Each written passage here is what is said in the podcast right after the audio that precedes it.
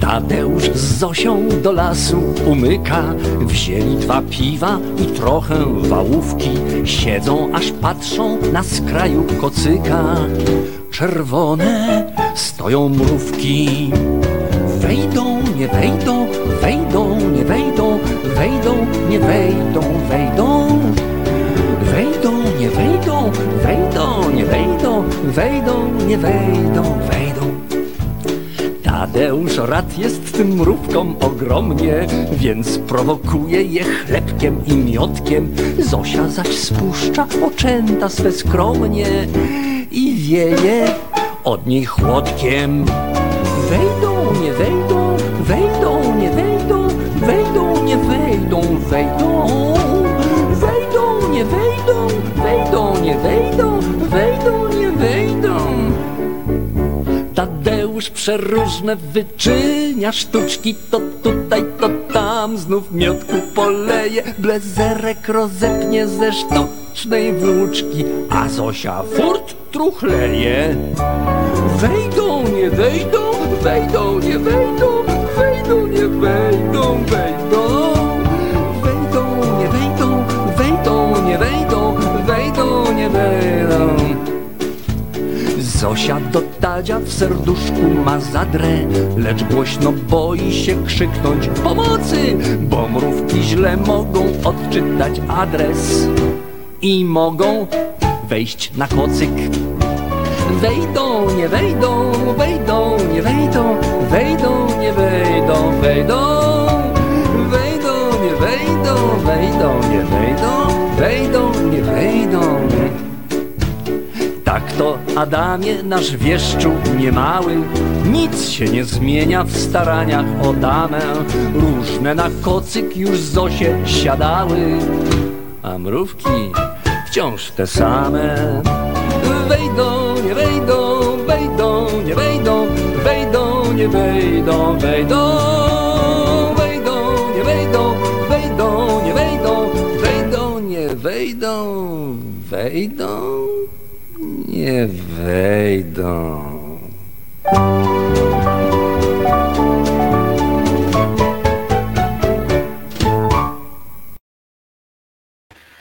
Oto i ja przed wami, Wojtko Krzyżaniak, głos szczerej słowiańskiej szydery w waszych sercach, rozumach, gdzie tylko się uda grubasa jakoś tam zainstalować, byleby bez bólu, jak mówiłem. No i tu oczywiście nasz kochany przyjaciel, nasz psyjaciel. Jesteś psyjaciel nasz kochany, tak? A mój największy przyjaciel, morda moja kochana, oczywiście tu proszę bardzo, jest, no pewnie, że tak. Uśmiecham się do was. Oczywiście jesteśmy na bieżąco.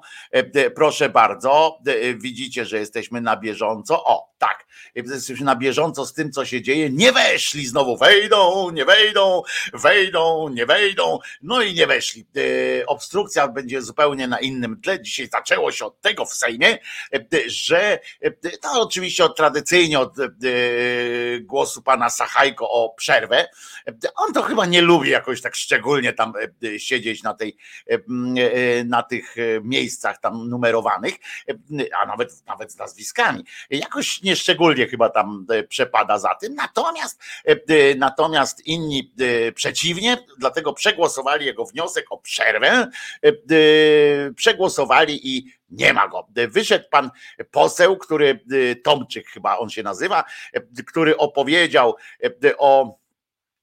o tym, jak się on nazywa, o Macierewiczu, o komisji Macierewicza, więc, bo takie pytanie padło, a co to się działo z tą komisją? No to się okazało, że wydali 30 milionów, ale o jednej rzeczy to się dowiedziałem dopiero teraz, bo ja myślałem, że oni pocięli, bo pamiętacie, że tam była taka akcja z pociętym samolotem, prawda, że pocięli samolot Antonowa jednego, ale ja myślałem, że to jakiś tam ze szrotu jest samolot, a się okazało, że oni wzięli samolot świeżo wyremontowany i takiego dopiero zaczęli ciąć i to tak po prostu dla zabawy. Jest taki program, kiedyś był taki program, czy jest chyba w którymś z tych kanałów takich tematycznych i dwa takie programy mi przyszły do głowy. Pierwszy jest jak to wygląda w przekroju i pokazywali rzeczy i potem przekrawali to i pokazywali jak na przykład turbina jakaś czy coś, jak wygląda jak ją przekroić, przekrój poprzeczny,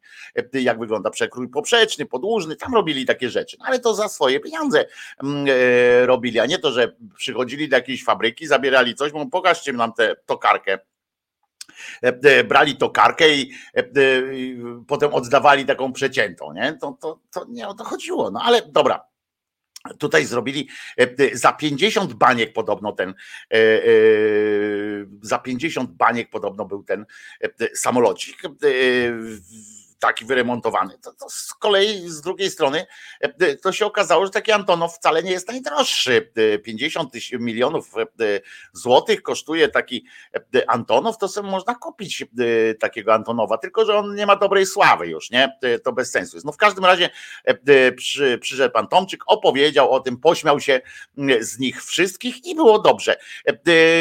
I też przegłosowany został skład komisji do badania zbrodni pegasusowej.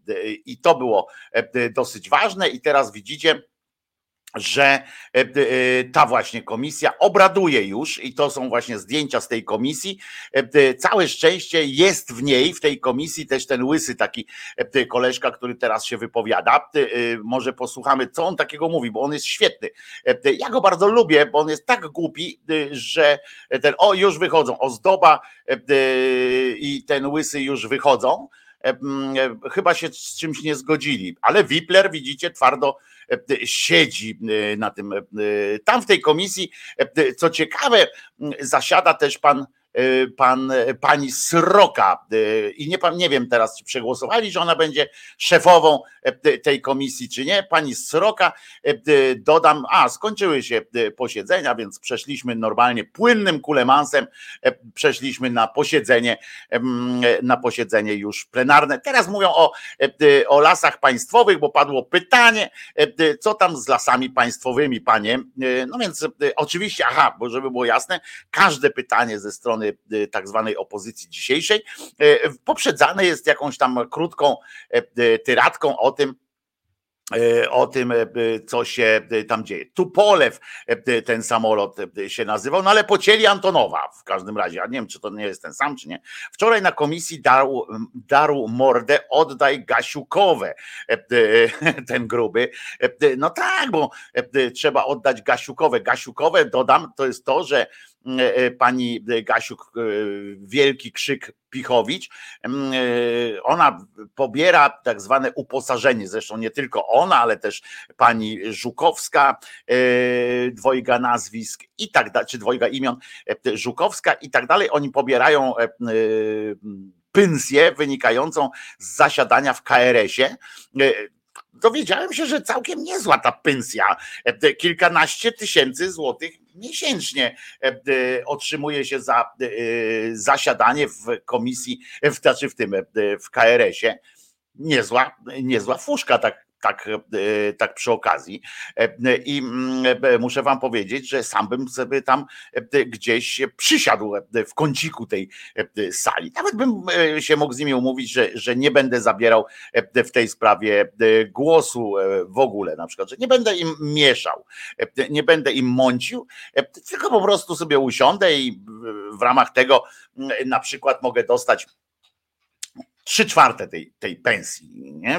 W KRS kilkanaście. No i chodzi o to, że oni mówią, że ta KRS jest nieskuteczna, w sensie, że nie ma jej, że nie działa, a jednak pieniądze pobierają od nowej neo KRS, bo teraz wszystko jest albo neo, tylko trochę się już możemy gubić w tym neo, bo część jest neo dla dzisiejszych rządzących, to oni mówią o części jakichś tam instytucji państwowych jako neo, ale też neo są rzeczy, które są wprowadzone przez tę już bieżącą władzę. Ja jestem neoidiotą, na przykład, mogę powiedzieć szczerze i otwarcie, dzisiaj przyznam się wam, że wczoraj złapałem się na koszmarnej po prostu sytuacji. Otóż takiej, że usiadłem sobie tam w oczekiwaniu na coś, nie pamiętam, bo na coś czekałem. Czy na fakty, czy na jakiś, nie wiem, na coś czekałem, że nie czytałem akurat w tym momencie, nie grałem sobie na żadnym instrumencie i tak dalej, tylko po prostu czekałem. I w ramach tego czekania ktoś z was, cholery, przesłał mi jakąś rolkę tak zwaną facebookową, czy jakąś tam twitterową, nie wiem, rolkę w każdym razie. Jakąś rolka to są takie krótkie filmiki, które się tam pokazują. I proszę was, no muszę wam to powiedzieć, muszę się przyznać z bólem i w ogóle jakiś dramat swój wczorajszy muszę przed wami, z wami się podzielić swoim dramatem. Otóż spędziłem potem przy tym, jak się okazało, niespełna co prawda, ale jednak 2 godziny. To jest absurdalne. Nie wchodźcie w te jakieś rolki. I co ciekawe, powiem wam, że ani jednej rzeczy z tego nie pamiętam. Pamiętam, że były jakieś fragmenty walk bokserskich, jakieś MMA, ktoś rybę złowił, ale jaką, dlaczego, że z przerębli łowił tę rybę, ale nawet w nią nie wpadł w tę wodę, no więc to bez sensu jest, nawet śmieszne to nie było. I tak przeglądałem i tak wing i nagle patrzę, minęły prawie 2 godziny i mówię, kurczę, więcej nie, już nie będę wchodził w takie rolki. Możecie mi nie przysyłać rolek, chyba że takie od razu, takie, które do audycji są, czy coś takiego. A może to shorty były YouTube'a. Bogdan Bardziński pisze, że ja ostatnio też tak na shortach w tym YouTubie. Może to były jakieś shorty na YouTubie, nie wiem. W każdym razie takie krótkie filmiki, nie? I jechałem z tym z koksem. To jest niesamowite. Nie wchodźcie w to, nie dajcie się w to wmanewrowywać, bo to znaczy, jeżeli macie słabą, silną wolę, bo ja chyba mam jakąś, jak się okazało, chyba słabą, silną wolę. Dziękuję wam wszystkim, którzy i w prywatnych wiadomościach, i w mailach, i tutaj również teraz na czacie przypominacie mi, że mam urodziny jutro, co prawda, ale dzisiaj obchodzimy urodziny Krzyżaniaka, kolejne 18. Ja się ciągle czuję czasami jak taki 19-latek, bo ja ciągle mam wrażenie, że bardzo dużo jest rzeczy przede mną. Potem mam, nawet jak mam te zjazdy swoje depresyjne, nawet jak miałem klimat taki ewidentnie samobójczy, o czym tam często mówiłem, nawet można to przeczytać w książce pani Serafin i Sekielskiego Marka, Jest okej, czyli dlaczego nie chcę żyć. Tam jest też moja historia. To nawet w takich momentach mam jakiś taki moment widzenia przyszłości. Wtedy oczywiście, wtedy jak normalnie tak funkcjonuje, to zawsze planuję sobie, tak myślę, co będzie tam, że jeszcze będę gwiazdą rocka, jeszcze będę gwiazdą jazzu i tak dalej. Na przykład, albo że wreszcie ta książka się ukaże, jedna czy druga, że jakoś zostanę tam doceniony przez was przede wszystkim. I to jest w porządku, a potem jak mam takie właśnie zjazdy, te depresje, takie mocno depresyjne, to ta myśl jest o przyszłości, jest taka, że żałuję, że to nie ma sensu oczywiście wszystko i żeby wszyscy o mnie zapomnieli, to najważniejsze i potem, że szkoda trochę, że tego wszystkiego nie będzie. Ale zawsze mam jakiś, nawet w tych momentach mam takie myślenie o tym, że ja mam dopiero, jestem u progu czegoś wielkiego w swoim życiu. Mam nadzieję, że kiedyś przekonam się o tym, że w istocie cały czas gdzieś dreptałem u progu czegoś wielkiego i zrobię ten krok do przodu i okaże się, że naprawdę spełniłem się w jakiejś, czy spełniło się jakieś z moich marzeń dotyczących takiej właśnie przyszłości. Mówię o takiej trochę zawodowej, trochę takiej artystycznej, które chciałbym, żeby się spełniło. Chciałbym, żeby się spełniło, które jest moich artystycznych takich marzeń, żebym został doceniony jako autor na przykład. Chciałbym być doceniony jako autor. To mam takie, to od wczesnej młodości chodzi za mną takie marzenie, żeby zostać docenionym jako autor. Zresztą właśnie to marzenie, między innymi, jak kiedyś do tego doszedłem, również w trakcie jednej z terapii i tak dalej, zresztą właśnie to marzenie z kolei trochę w mojej specyficznej dosyć konstrukcji psychicznej uniemożliwia, blokuje trochę mnie w tym działaniu. Dlaczego? Bo boję się konfrontacji tak naprawdę mimo mojego cynizmu, mimo mojego takiej czasami potrafię być jakoś odporny na te swoje marzenia i na konfrontacje, ale generalnie jest coś takiego. Mam na przykład do swojej twórczości mam stosunek bardzo krytyczny, prawda? Ale i potrafię ocenić tam bez jakiejś przesadnej atencji. O tyle ta chęć spełnienia się jako właśnie artysta, czy jako twórca, jako autor czegoś, bo to nie musi być artystyczne, chociaż takie były u początków tego, były takie myśli właśnie z tej sfery artystycznej, ale może to być jako autor po prostu, nie wiem, właśnie tam książka i tak dalej, to marzenie takie i stało się trochę przekleństwem, bo ono wygenerowało we mnie lęk przed konfrontacją. Wiecie, jak tak bardzo chcesz, w sensie, to nie jest tak, że ja na siłę chcę, tylko że jak tak myślę o tym, jak wiem, że to jest moje wielkie marzenie, to okazało się, że silniejszy od tego marzenia jest lęk przed tym, że to marzenie może runąć.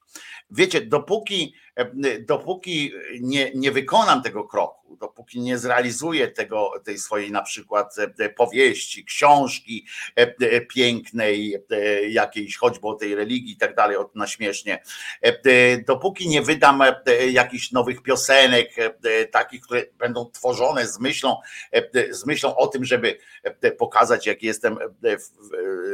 jestem zdolny i tak dalej, dopóki tego nie pokażę, to jest cały czas w sferze marzeń i cały czas jest w sferze prawdopodobieństwa. Pewnie część z was też to przeżywa, coś takiego, że dopóki tego nie pokażecie światu i dopóki nie skonfrontujecie tego z oceną świata, to dopóty jest to możliwe, że cały czas możecie powiedzieć, gdybym tylko to zrobił, to byłoby coś ważnego dla świata i ludzi i byłbym doceniony, gdybym tylko to zrobił. Więc, ale potem jest lęk, no a jak to zrobię i się okaże, że to jest wtopa i dlatego prawdopodobnie dochodzi ta prokrastynacja, że cały czas odsuwam to w czasie, zachowując sobie prawo do myśli o tym, że gdybym tylko to zrobił, to na pewno byłbym doceniony. Być może stąd bierze się też w momencie tej ataków takich depresji, epizodów depresyjnych to, że niszczę na przykład swoją twórczość. Tak jak wam powiedziałem, miałem już napisany bardzo duży kawał tej książki o religii na śmiesznie, Święta i Święci w ujęciu sarkastyczno-szyderczym. Kiedy, jak miałem taki właśnie epizod depresyjny, poszło i tego nie było. Usunąłem to z usuniętych, usunąłem to w sposób no, bardzo skuteczny, bo się nawet dowiedziałem od znajomych, jak zrobić, żeby z tego backupu, tam z tych dysków to usunąć. Usunąłem to i nie ma. I prawda? I już jestem znowu bezpieczny, bo przecież mogę sobie zawsze powiedzieć, gdybym to opublikował, to byłbym teraz doceniony. Z drugiej strony to się wiąże oczywiście z poczuciem niespełnienia, poczuciem niedocenienia.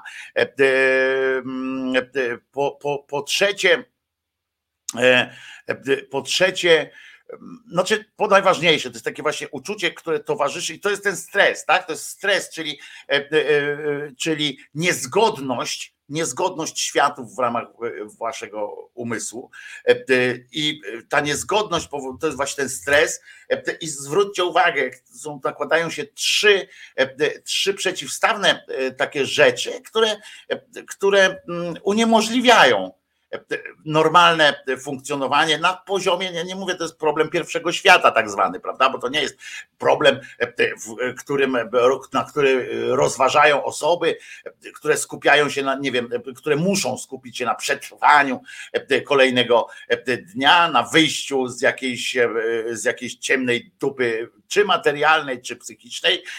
Ja mówię teraz o momentach, w których, o takim zwykłym momencie, kiedy nie jestem w epizodzie depresyjnym, że zobaczcie, jednocześnie jest marzenie, wielki głód tego, wielkie pragnienie takiego spełnienia się, takiego docenienia, żeby ktoś zauważył, że wiecie, że mam ten talent, że mam umiejętność, zrobiłem coś fantastycznego.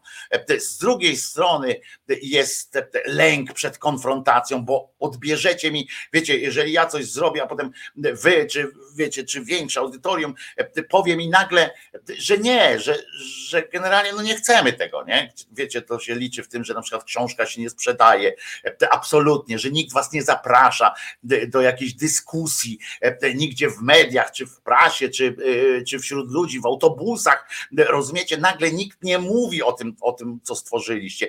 To wiecie, wy tutaj, ja tutaj wątrobę swoją, swój wielki talent, swoje marzenie daję światu, a świat na to mówi, no i chuj, no i dobra, nie?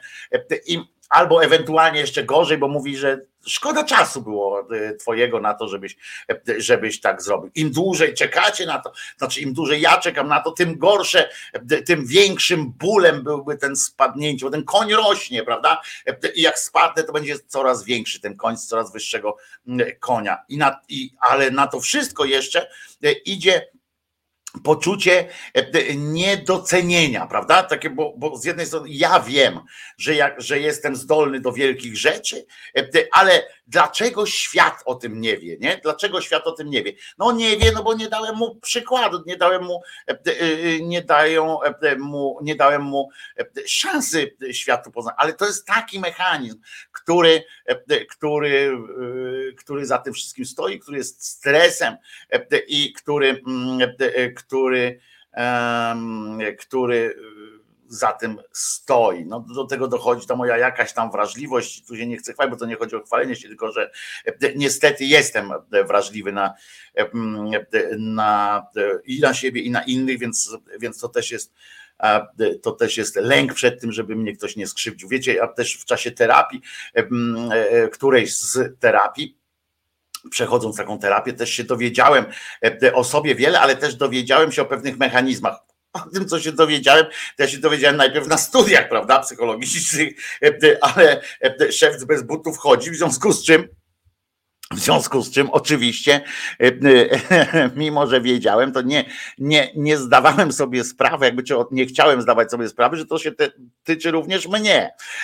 W związku z czym dopiero w czasie terapii dowiedziałem się, że muszę dbać o rzeczy, o siebie, również na poziomie takim, co mi szkodzi i muszę to zdiagnozować sobie częściowo, no, wspierając się czy terapeutą, czy różnymi innymi ludźmi, przyjaciółmi i tak dalej, to muszę zadbać o to sam, muszę to sam zdiagnozować, bo ja jestem, bo to ja w końcu będę, tak jak każdy z was, w końcu będzie to przeżywał, tak? I mówienie wam czy mnie, że ktoś wam zdefiniuje to, co wam szkodzi, to może dotyczyć ewentualnie takich ewidentnych różnych rzeczy, albo fizyczności, tak, że jak zjecie grzyb jakiś tam, no to wasz organizm źle reaguje na takiego grzyba, albo nie wiem, wieprzowinę, mięso i tak dalej. Natomiast psychicznie, co wam szkodzi, to nikt za was tego nie powie. Musicie sami zdiagnozować u siebie, czy wolicie konfrontować się z ludzkością, czy wycofać się. Ten spojrzenie z zewnątrz jest o tyle potrzebne, że nie możecie, bo samemu sobie człowiek chory czy z jakimś zaburzeniem, samemu sobie nie może do końca zaufać. Natomiast instynkt trzeba mieć i trzeba wykorzystywać w tym. To dotyczy ludzi, którzy się wokół was zjawiają. Wy czujecie, to nie terapeuta poczuje to, czy się czujecie z kimś źle, czy gorzej, czy jak kończycie spotkanie, to wracacie do domu, to czy jesteście w dobrej kondycji, czy złej? I czy to się powtarza, czy to jest tylko jednorazowe? Bo to nie jest tak, że jak przy kimś się raz źle poczujecie, to od razu tego człowieka trzeba skreślić, bo to może od waszego nastroju zależeć, od nastroju tej osoby, od sytuacji, w której jesteście. Ale jeżeli to się powtarza, to musicie wiedzieć, że nie należy przebywać z tą osobą. To samo dotyczy różnych zadań, które sobie stawiacie. Nie wszyscy muszą być bohaterami dnia codziennego. Nie wszyscy muszą być bohaterami dnia codziennego i nie wszyscy muszą decydować się na walkę codzienną ze światem, na wadzenie się ze światem. Tak jak, nie wiem, przy stanach lękowych, przy zaburzeniach różnych. Czasami, oczywiście tu jest jedna ze szkół, mówi, że zmierz się z tym, walcz z tym i jakby przejdź przeskocz ten płotek, ale co do tempa i tak dalej roboty, trzeba też pamiętać o swoich własnych, o swoim dobru i tak dalej. Gdzieś tam jest finał, do którego chcecie dotrzeć i to jest ważne. I słuchajcie ludzi z zewnątrz, ale też słuchajcie siebie bardzo. Ja tak staram się żyć.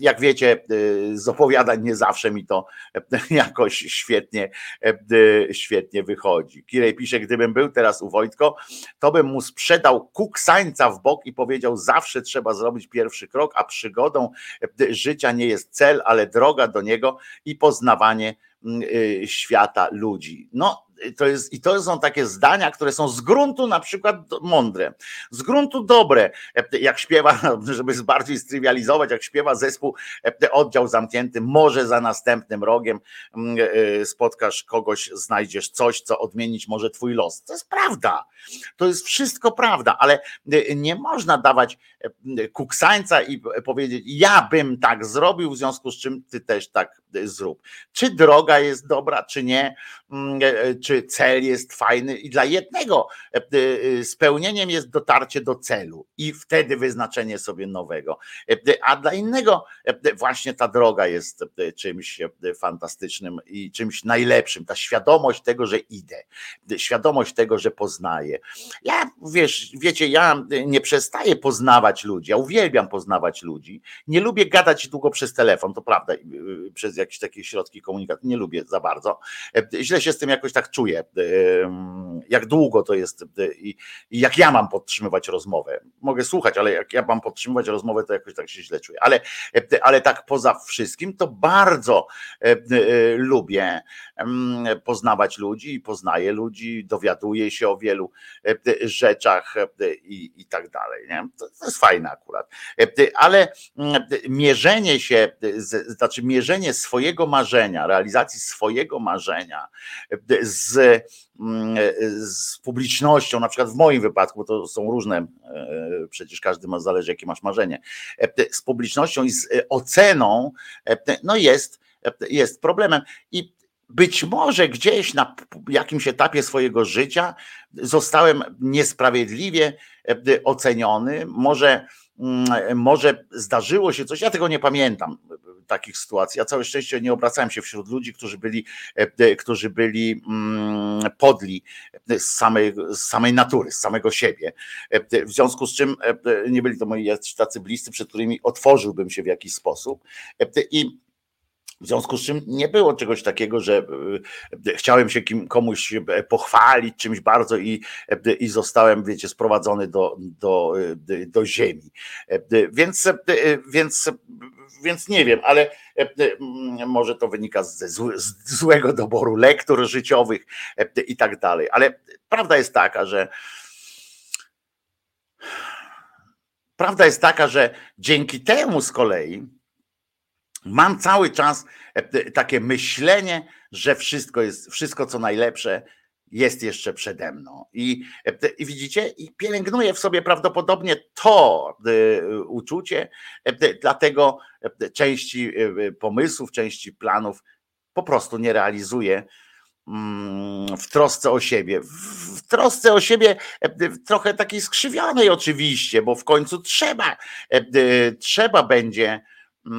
trzeba będzie to zrobić i ja to zrobię, bo ja chcę to zrobić i ja to zrobię na pewno, ale to się wiąże też w pewnym momencie, przechodzą u człowieka tak trochę zaburzonego jak ja, to przechodzą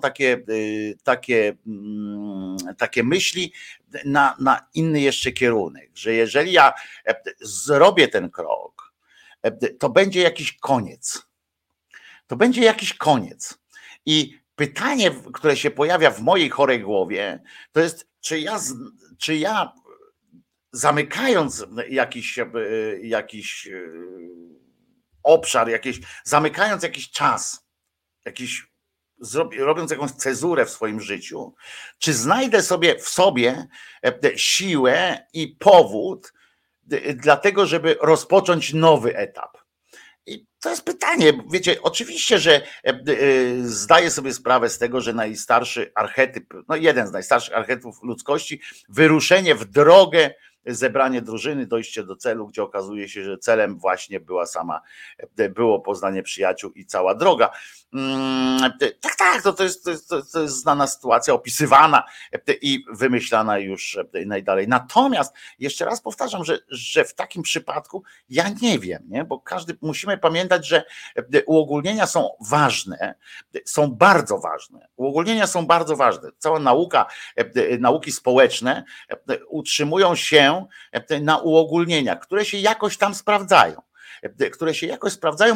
Ale sprawdzają się głównie dlatego, że porządkują nam świat, który sobie widzimy i odpowiadają nam na jakieś pytania, dlaczego ktoś reaguje tak, a nie inaczej, bo przecież tam badania mówią i tak dalej, bo średnia, etc. Po czym stajemy i tak w konfrontacji nagle z jakimś pojedynczym przypadkiem i okazuje się, że ten przypadek jest absolutnie sprzeczny z tą średnią, z tymi badaniami ilościowymi, jakościowymi, które zostały przeprowadzone. I jak sobie możemy z tym poradzić? No, nagle mówimy, że nagle musimy odwrócić całą swoją narrację, bo jednak człowiek jest tylko, jest sobą. I zgadzam się z Eweliną, która pisze, chyba nie możemy tak wszystkiego roztrząsać, bo faktycznie można zwariować. Czasem trzeba trochę odpuścić te dogłębne analizy samego siebie i wszystkich detali życia i żyć, oddychać, patrzeć i słuchać. To jest święte słowa, Ewelina.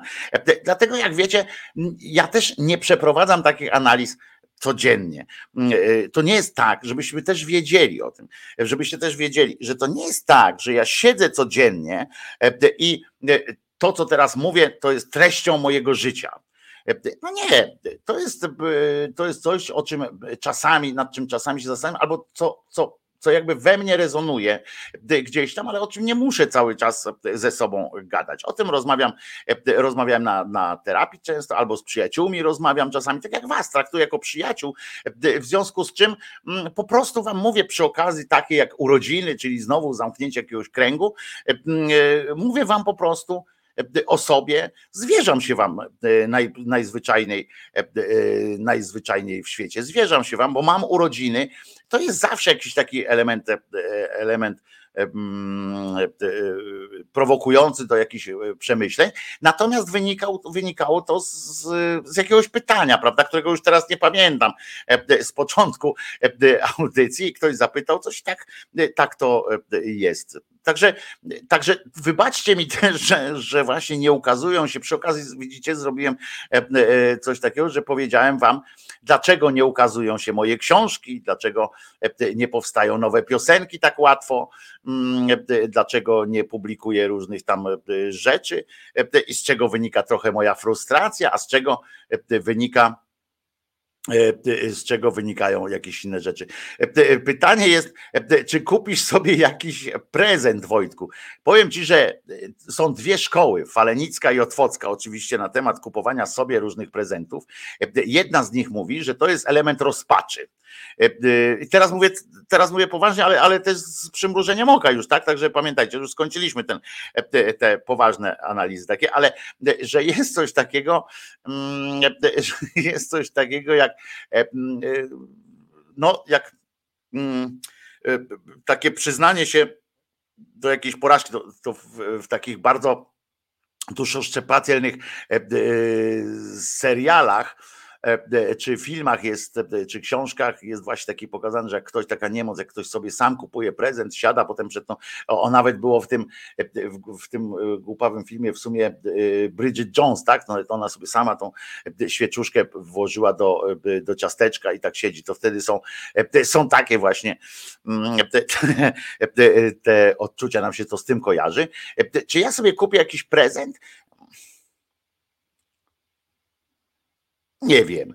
Dla mnie prezentem, jednym z prezentów na pewno takich urodzinowych będzie to, że jak słyszę, wybiera się do mnie BJ z Tomem, przyjadą tutaj z miasta stołecznego Warszawy,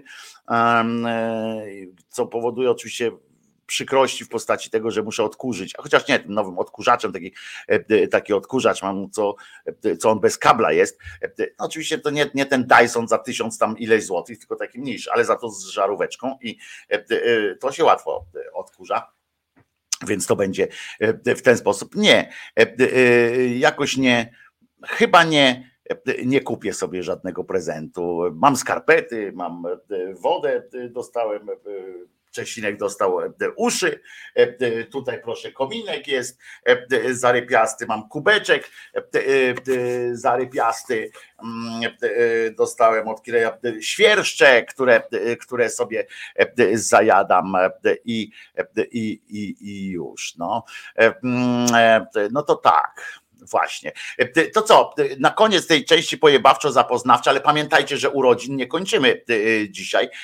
Puściłbym jakąś piosenkę i najlepiej, żeby była to piosenka Krzyżaniaka.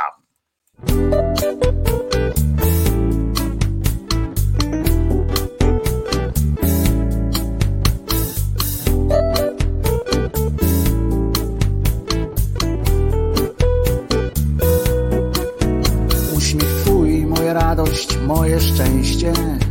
Słowo kocham w ustach twoich, to talizman mój. Dzięki niemu, dzięki tobie jestem silny. Także wiem, jestem pewien i że chcę. Dotyk twój moje serce wziął na własność. Kocham nawet myśl, że ciebie kocham. Moim sercem możesz teraz być silniejsza, bo dla ciebie przecież całe jest. Kocham ciebie, tylko ciebie. Jak nikogo nie kochał nikt przedtem. Pragnę cię, kochać ciebie, tylko ciebie. Coraz mocniej, coraz szeptem. Kocham ciebie, tylko ciebie. Jak nikogo nie kochał nikt przedtem. Pragnę cię, kochać ciebie, tylko ciebie. Coraz mocniej, coraz szeptem. Dzięki tobie znowu mogę być mężczyzną. Wiedz, że zawsze możesz na mnie liczyć. To co myślę, to co robię, to co czuję, to nie puste są obietnice. Uśmiech mój, twoja przyszłość, nasza wspólna. Każdy dzień z przyszłości twojej będzie świętem. Kocham nawet tę niepewność twojej ciszy. I kocham coraz więcej. Kocham ciebie, tylko ciebie. Jak nikogo nie kochał nikt przedtem. Pragnę cię, kochać ciebie, tylko ciebie. Coraz mocniej, coraz szeptem. Kocham ciebie, tylko ciebie. Jak nikogo nie kochał nikt przedtem. Pragnę cię, kochać ciebie, tylko ciebie. Coraz mocniej, coraz szeptem.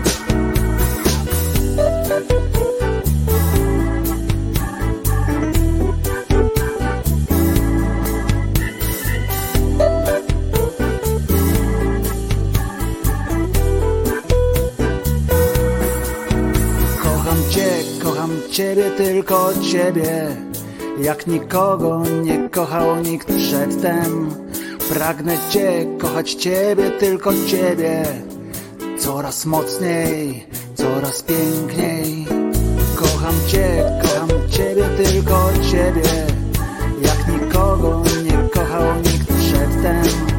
Pragnę cię, kochać ciebie, tylko ciebie. Coraz mocniej, coraz piękniej. Kocham ciebie, tylko ciebie. Jak nikogo nie kochał nikt przedtem. Pragnę cię, kochać ciebie, tylko ciebie. Coraz mocniej, coraz piękniej. Ładne? No właśnie, ładne. Ja zdejmę tych to coś, o. Jesteśmy w razie czego pod Sejmem i czekamy, wejdą czy nie wejdą. Magdalena Sroka. To cały czas tego nie mogę. Aha, że Wojtko Krzyżania, głos szczerej słowiańskiej szydery w waszych sercach, rozumach i gdzie tylko się grubasa uda wcisnąć.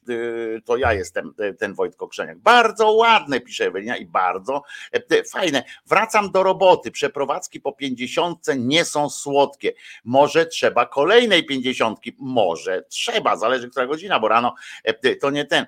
Wpadłem na chwilę, żeby ci mój ty krzyżaniaczku, Wojtko, złożyć najserdeczniejsze życzenia urodzinowe. 100 lat, 100 lala. Puść proszę piosenkę sobie ode mnie. Nie musi to być Wodecki. Całe szczęście to dodałeś, Grzesiu.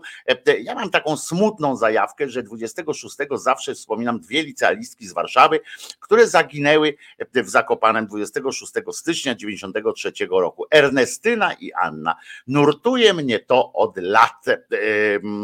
Zaginęły, rozumiem, że do dzisiaj nie zostały odnalezione ani ich ciała, ani one żywe gdzieś tam zaginęły. Skoro cię to nurtuje od lat, no to faktycznie już długo minęło to 31 lat minęło od tego czasu, ale to ci powiem, Mario, że dużo więcej ludzi. Wyżej też składałem życzenia, jak każdy dzisiaj. No tak, no tu są przecież życzenia, ja trochę z wrodzonej takiej skromności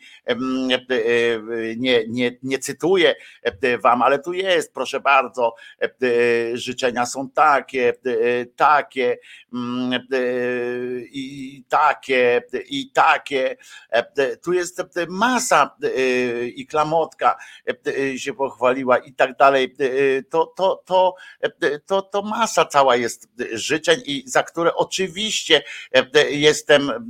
jestem zbudowany tymi życzeniami. Jest mi niezwykle miło i będę sobie je powtarzał i będę o nich myślał cały czas. Wlazłem zobaczyć, co zdjął, a on wciąż ubrany, pisze Reptyl. No ubrany, no co ja będę się rozdziewał tutaj. Chociaż muszę wam powiedzieć, że jest jedna z moich piosenek, w których, może ją dzisiaj też puszczę, ona się nazywa Nie zmieniać nic, jest taka piosenka i w niej akurat jest fraza, której się trochę wstydzę, bo w tej piosence, no ale to już jest nagrane tak dawno, a poza tym piosenka jest taka, której nie będę nagrywał w przyszłości więcej, bo to nie należy do tych, tak jak, nie wiem, Ubywa mi ciebie, czy Owieczek, które nagrywam zawsze, jak decyduję się nagrać jakąś, jak wpadam na pomysł, żeby nagrać jakąś całość, w sensie, że w jednym stylu jakąś grubą sytuację, to chcę, tam zwracam uwagę, tam jest taki tekst, że ubieram płaszcz i wychodzę łyknąć dnia. No to wiemy, że płaszcz można ubrać w coś ewentualnie, a siebie to można odziać na przykład i tak dalej, a tu i płaszcz, nie ubiera się płaszcza, tylko siebie się ubiera. No więc to mówię, to jest taka fraza, dzisiaj ją usłyszycie, to proszę mnie nie kopcie za to. Waldek Wysokiński pisze, skoro dziś życzysz sobie życzeń, to życzę ci umiejętności odróżniania ludzi dobrych od złych. Rozumiem, że przy okazji też zdrowia i tak dalej, bo co komu po tym, że będzie umiał odróżnić, jak będzie niezdrowy i nie miał szczęścia na przykład w życiu, prawda? Czyli szczęście i zdrowie to są rzeczy podstawowe w życzeniach, prawda?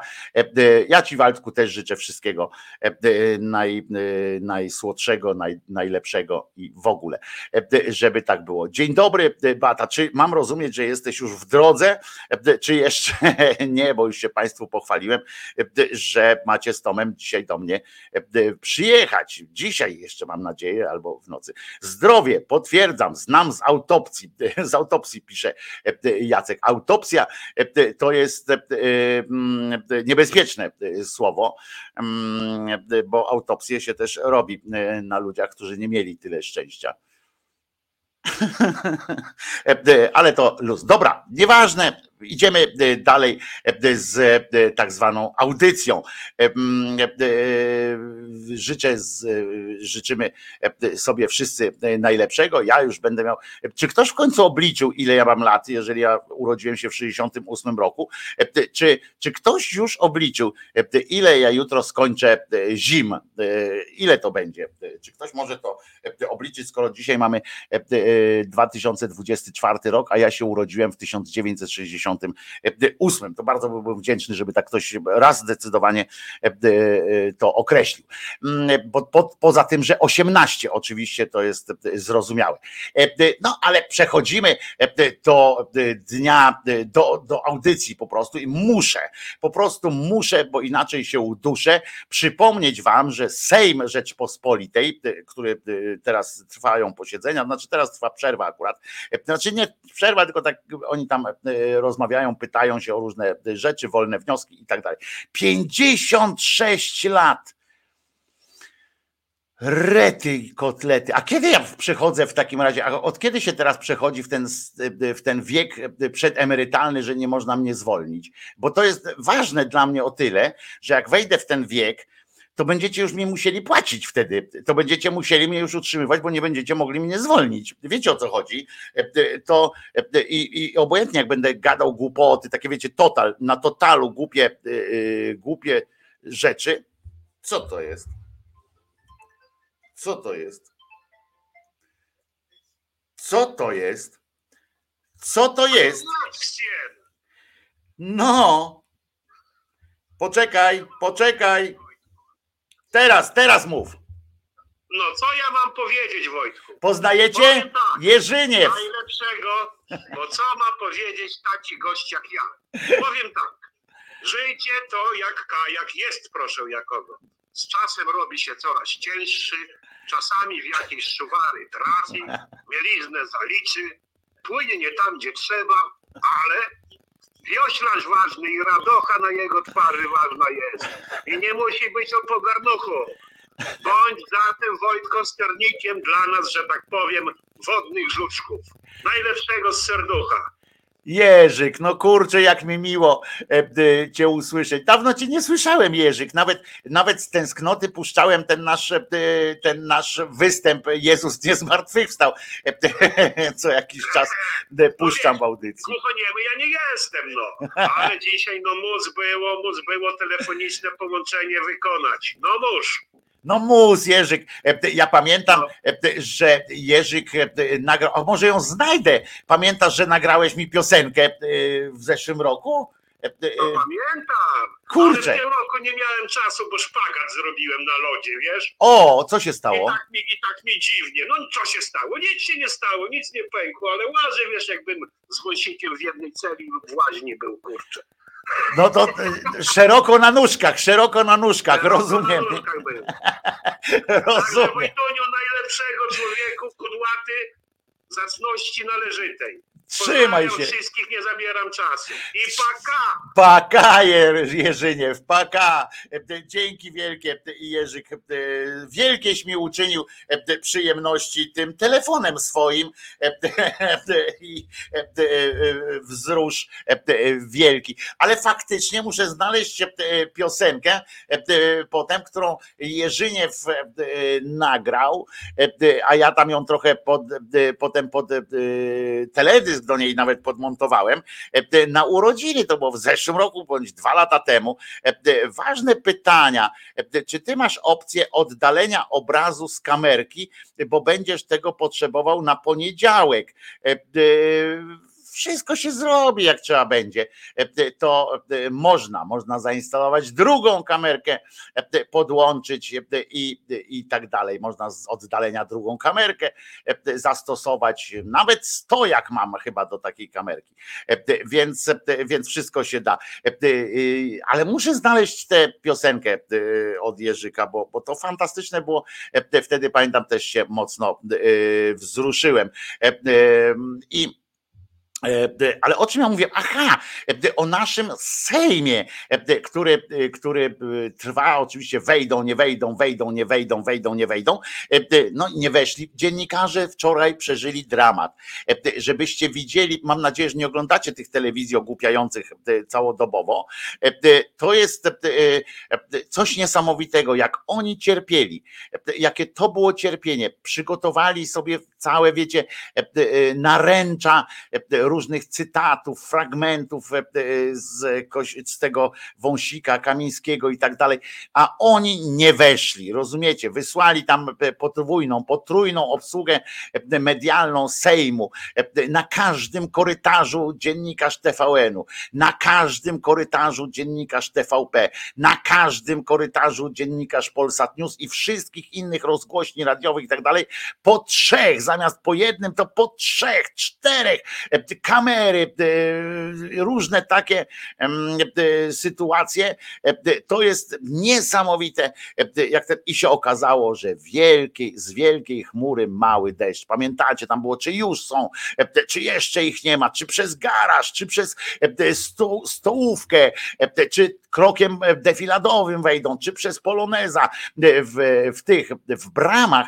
To też jest, słuchajcie, jeden z takich stereotypów, jednym ze stereotypów się posłużono. Otóż nie wiem, czy jak jak oglądaliście jakieś relacje tam z Sejmu i tak dalej, to w Sejmie jest coś takiego jak Straż Marszałkowska. To jest taka milicja sejmowa. Oni chodzą zawsze z tymi lampasami, różne takie mają, kurczę, te takie, nie wiem, co to jest, takie plecionki tu wiszą w rogatywkach, wiecie, oni cały czas, oni nie mają chyba mundurów polowych, oni mają tylko mundury galowe. No i tak sobie tam chodzą po tym Sejmie, ale jak zaczęła się ta afera, że może będzie szturm na Sejm, to postawili tam, nie wiem czy to jest zwyczajowo tak, czy nie, ale postawili tam u wejścia same funkcjonariuszki. Kobiety, młode, takie dynamiczne chyba, jak nie mam, że trzeba być dynamicznym człowiekiem, żeby zostać tam tym człowiekiem z milicją sejmową, postawili kobiety. Prawdopodobnie to wychodzi z tego stereotypu takiego, prawda, że jak będą kobiety, to nikt nie będzie chciał kobiety uderzyć, to nie wiem, jakiś tam nie będzie, że ci ludzie jak dokonają najazdu na ten Sejm, to przed kobietą staną tam po prostu i będą się jakoś zmitygują się, że dobra, no to nie, to zostawiamy, to nie wchodzimy, bo tu kobieta stoi. Nie wiem dlaczego.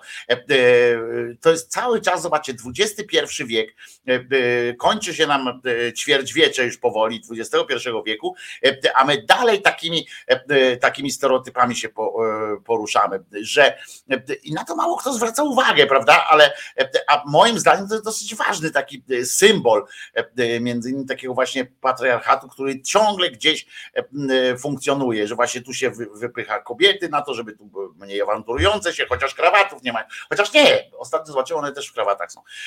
I tak dalej, i tak dalej. To jest taka smutna rzecz. A potem na to wszystko wczoraj, rozumiecie, jak byli zawiedzeni, to tak byli rozczarowani ci posłowie, ci dziennikarze, że na przykład Misiek Kamiński, nie mówię o tym Kamińskim, który nie jest już posłem, tylko mówię o tym Kamińskim, który jest senatorem.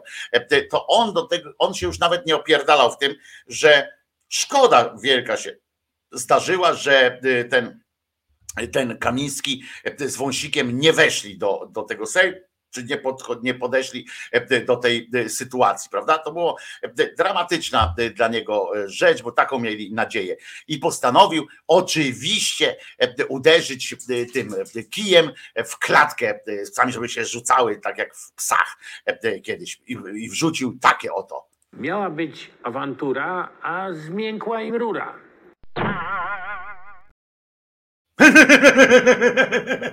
Jakiż on jest zabawny.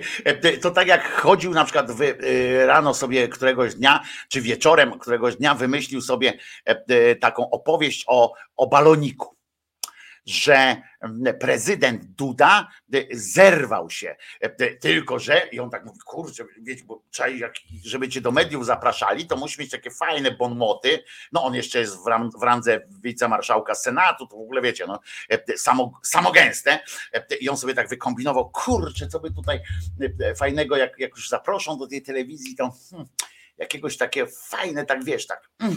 No to sobie wymyślił, że prezydent jest jak balonik, że się niby zerwał, ale z uwięzi, niby zerwał się z uwięzi i nie realizuje tam wszystkich żądań PiS-u, ale to nie tak, że się zerwał i uwolnił, tylko że on się zerwał jak ten balonik i sobie tak lata, ale bez żadnego planu, pomysłu i tak dalej. I chodził potem i tego jednego dnia 4 razy to opowiedział, co najmniej 4 razy, bo ja jak przegląd robiłem ten swój, na tych widach swoich taki przegląd, co było, to 4 razy to powiedział i 5 raz wreszcie nagrał to również na swoim kanale, tam w ramach opowieści Misiek wieczorową porą. No i teraz tutaj też wymyślił rano, nie wiem, może dziecko mu podpowiedziało, może sąsiad albo coś tam, że miała być awantura, ale zmiękła im rura, ha, ha, ha. I to jest też myślenie o tym, o spokoju i tak dalej, i tak dalej. No więcej myślenia o spokoju wyraził pan Kaczyński, który, pamiętacie, wczoraj mówiłem o tym, jak Bierecki się rozhuśtał, tak on też tam, on jest cwany, ale inteligentny nie bardzo i tak się rozhuśtał się, tak poczuł się pewny w telewizji Republika w przytomności pana Kłeczka, że pozwolił sobie w pewnym momencie na taką też anegdotę, na takie powiedzenie, prawda? On powiedział, że francuskie to jest powiedzenie, inni mówią, że tureckie, tylko że tam występuje wół, w tym tureckim, inni mówią, że cygańskie, tylko że tam występuje diabeł, inni tam, każdy sobie tam jakoś wymyślił, żeby tylko powiedzieć, że to nie zacytował kolegi, tylko tam sam sobie, i wtedy się rozhuśtał i przez przypadek wrypał, chciał co innego, bo chciał o Hołowni chyba powiedzieć, czy czymś takim, ale wrypał niestety swojego przyjaciela, pewnie, czy kolegę zwanego Dudą. Mówił także, jak klaun wchodzi do pałacu, to klaun nie staje się królem, tylko pałac cyrkiem. I tak powiedział, i potem no, na co Kłeczek, że to będzie podsumowanie, faktycznie celne, ale o podobne podsumowanie pokusił się na sali plenarnej niejaki Kaczyński, który przyzwyczajony do tego, bez żadnego trybu, wszedł sobie na mównicę. Tam marszałek próbował jeszcze na początku, ale może się dowiem, w jakim trybie. To jest też pokazanie, jak traktuje się tego Kaczyńskiego, jaki on ma standing w tym Sejmie i w ogóle wśród ludzi, że normalnie jak tam wchodzi kto inny, nawet jakieś Czarnki czy Macierewicze, to Hołownia jest taki bardziej zdecydowany, tu walnie jakimś bonmotem i wyłączy mikrofon, że proszę zejść z mównicy, ale jak wchodzi Kaczyński, to on wchodzi, zaczyna mówić i dopiero wtedy pan Hołownia, taki kozak, mówi: chyba się dowiem, w jakim trybie. No, taki z ciebie kozak, widzisz, a jakoś jak zobaczysz Kaczyńskiego, to że pozwolę sobie zacytować pana Kamińskiego Miśka, rura mięknie.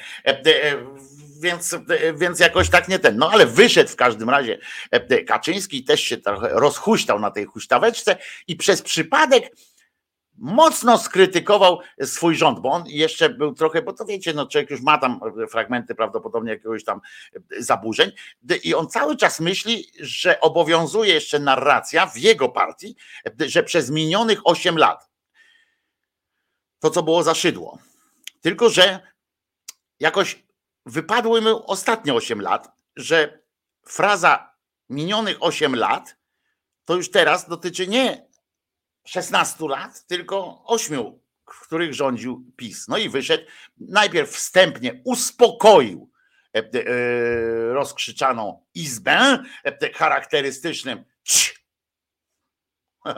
a potem podjął samokrytykę. Wysoka Izbo, po tych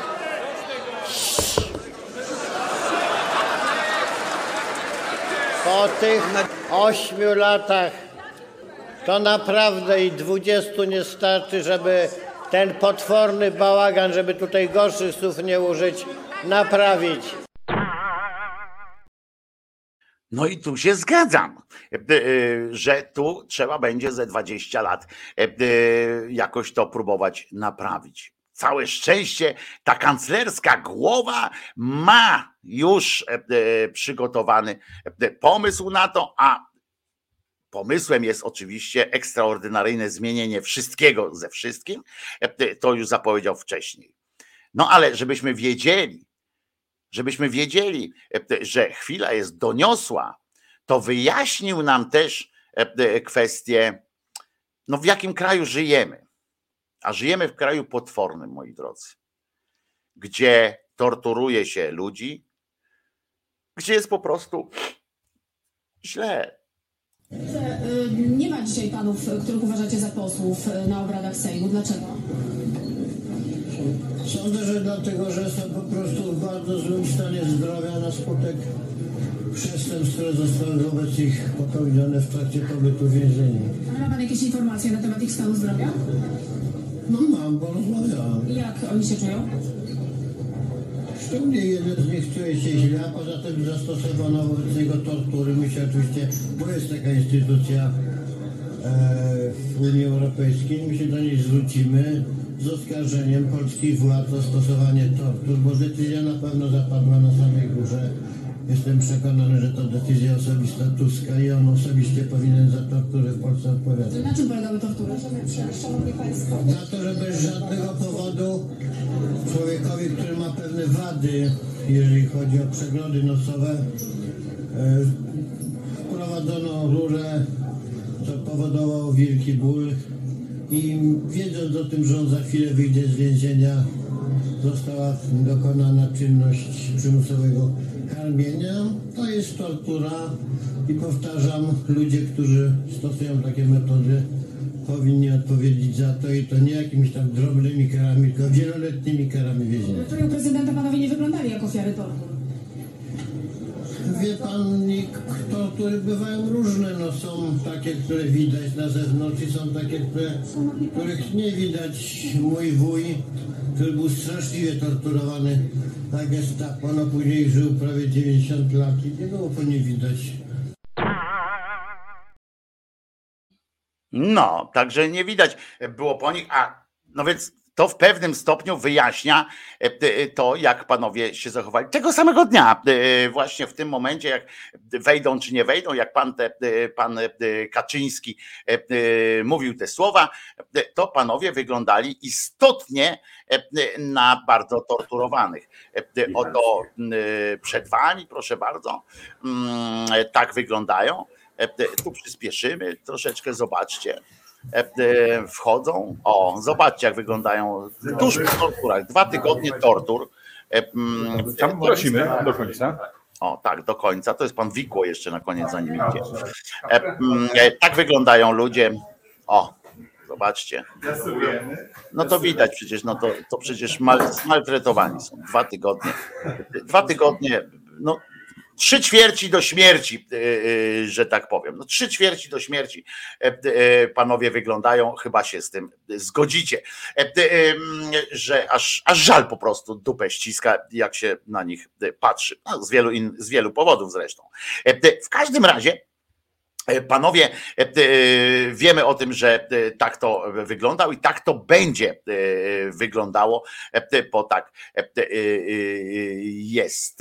I przypomnę, co on powiedział, że jest taka instytucja w Unii Europejskiej, bo to jest wzruszające przy okazji, jest jak oni się nagle zaczęli interesować Unią Europejską. Pamiętacie wczoraj ten Zamularczyk z kolegami i koleżankami, którzy zapowiadają, że właśnie znajdują się w Strasburgu, w świątyni praworządności i tam złożą swoje projekty uchwał potępiających polski rząd. Co to za patriotyzm? Targowica! Targowica! Że będą tam zgłaszali. Teraz z kolei do Unii Europejskiej odwołuje się sam Kaczyński. Ciekawe, co elektorat na to, nie? Mówi tak, ten jego elektorat tak siedzi, mówi tak, kurwa, no to, ale nie. Ale poczekaj, a nie. Słuchaj, bo z tą Unią, a nie. No to oni, kurwa, są dobrzy czy źli? W końcu, nie? No ale to bez wódki nieraz bieriosz w kraju, w całe szczęście żyjemy w kraju, w którym ludzie się upodlają alkoholem i jakoś tam dzięki temu pewnie przebijają się przez własne ograniczenia rozumu. Wchodzą na inny po prostu, lewitują po innych rejonach. W każdym razie my się do niej, do tej instytucji, do tej Unii Europejskiej, my się do niej zwrócimy z oskarżeniem polskich władz o stosowanie tortur. Ta decyzja o przymusowym karmieniu na pewno zapadła na samej górze. Ja sobie tak wyobrażam tego Tuska, nie? Siedzą Tusk, Budka, Poncyliusz pewnie. Poncyliusz tam musiał być gdzieś jako doradca. Siedzą mu na kurde, co mu zrobić? A ja bym mu do nosa rurę włożył. Wow, do nosa rurę. Ty, a pokaż jak to jest, nie? I tam sobie wkładają nawzajem rury do nosa, tam ołówkiem dłubią czy coś tam. O kurwa, o ja, ty, robimy, nie? I specjalnie jeszcze wzięli taki szpital, pewnie gdzieś znaleźli, że oni za tym weneckim lustrem pewnie stali tam, Tusk z tym, albo kamerkę kazali wziąć, po to wysłali tego sędziego z Justicji oczywiście, tam kameruj i siedzieli w tym swoim pokoju, może jeszcze na dodatek w tym czarnym, ciemnym pokoiku u marszałka Hołowni, bo tam jeszcze Hołownia, Czarzasty, rozumiecie, i usiedli mu, wciskaj rurę, nie? Tam biorą specjalnie najgrubszą, jaką ubrać tam, najgrubszą, i jadą z tą rurą. On tak wyobrażał, Kaczyński żeby tak wyobrażał.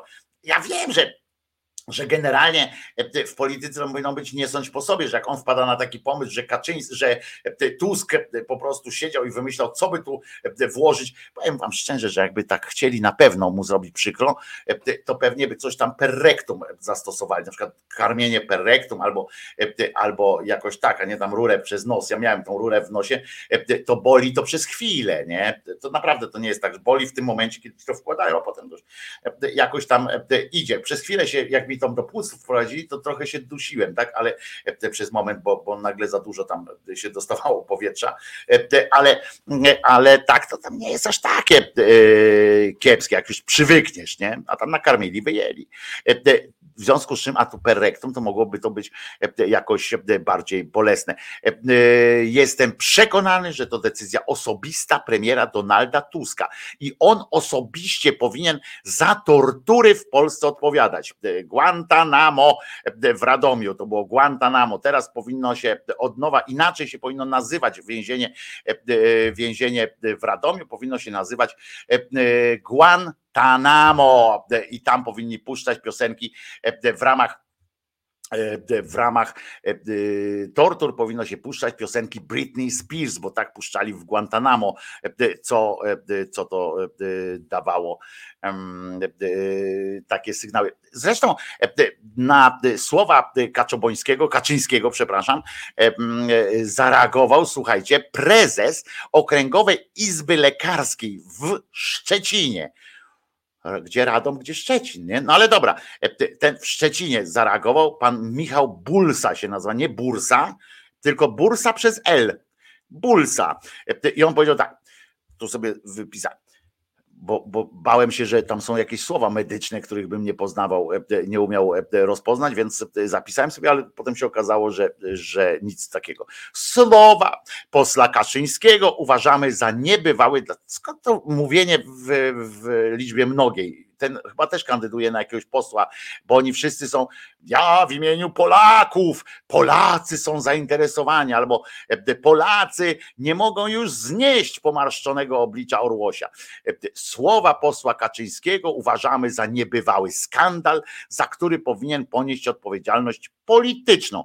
Ja nie widzę powodu, dla którego polityczną, jak już wszystkich do więzienia wsadzą, kto będzie wtedy rządził? Może na nas przyjdzie wreszcie kolej, ale to potem nas ktoś wsadzi, ale w każdym razie wiecie, że to jest dla lekarza powiedzenie, że lekarz przyczynił się, bo lekarz mu wkładał tę rurę, to tak już całkiem poważnie, że powiedzenie, że lekarz brał udział w torturach, lekarz, którym przysięga tam, wiecie, i tak dalej, w torturach brał udział, że torturował specjalnie, że posługiwał się jakąś metodą medyczną nie w nieadekwatny sposób i to intencjonalnie, no to jest jazda po godności, tak? I tutaj jeżeli chodzi o takie prawo i sprawiedliwość, to ten facet naprawdę, ten akurat doktor, który to robił, czy tam pracownicy, którzy to robili, mogliby spokojnie zgłosić się po pieniądze do pana Kaczyńskiego z oskarżenia cywilnego po prostu,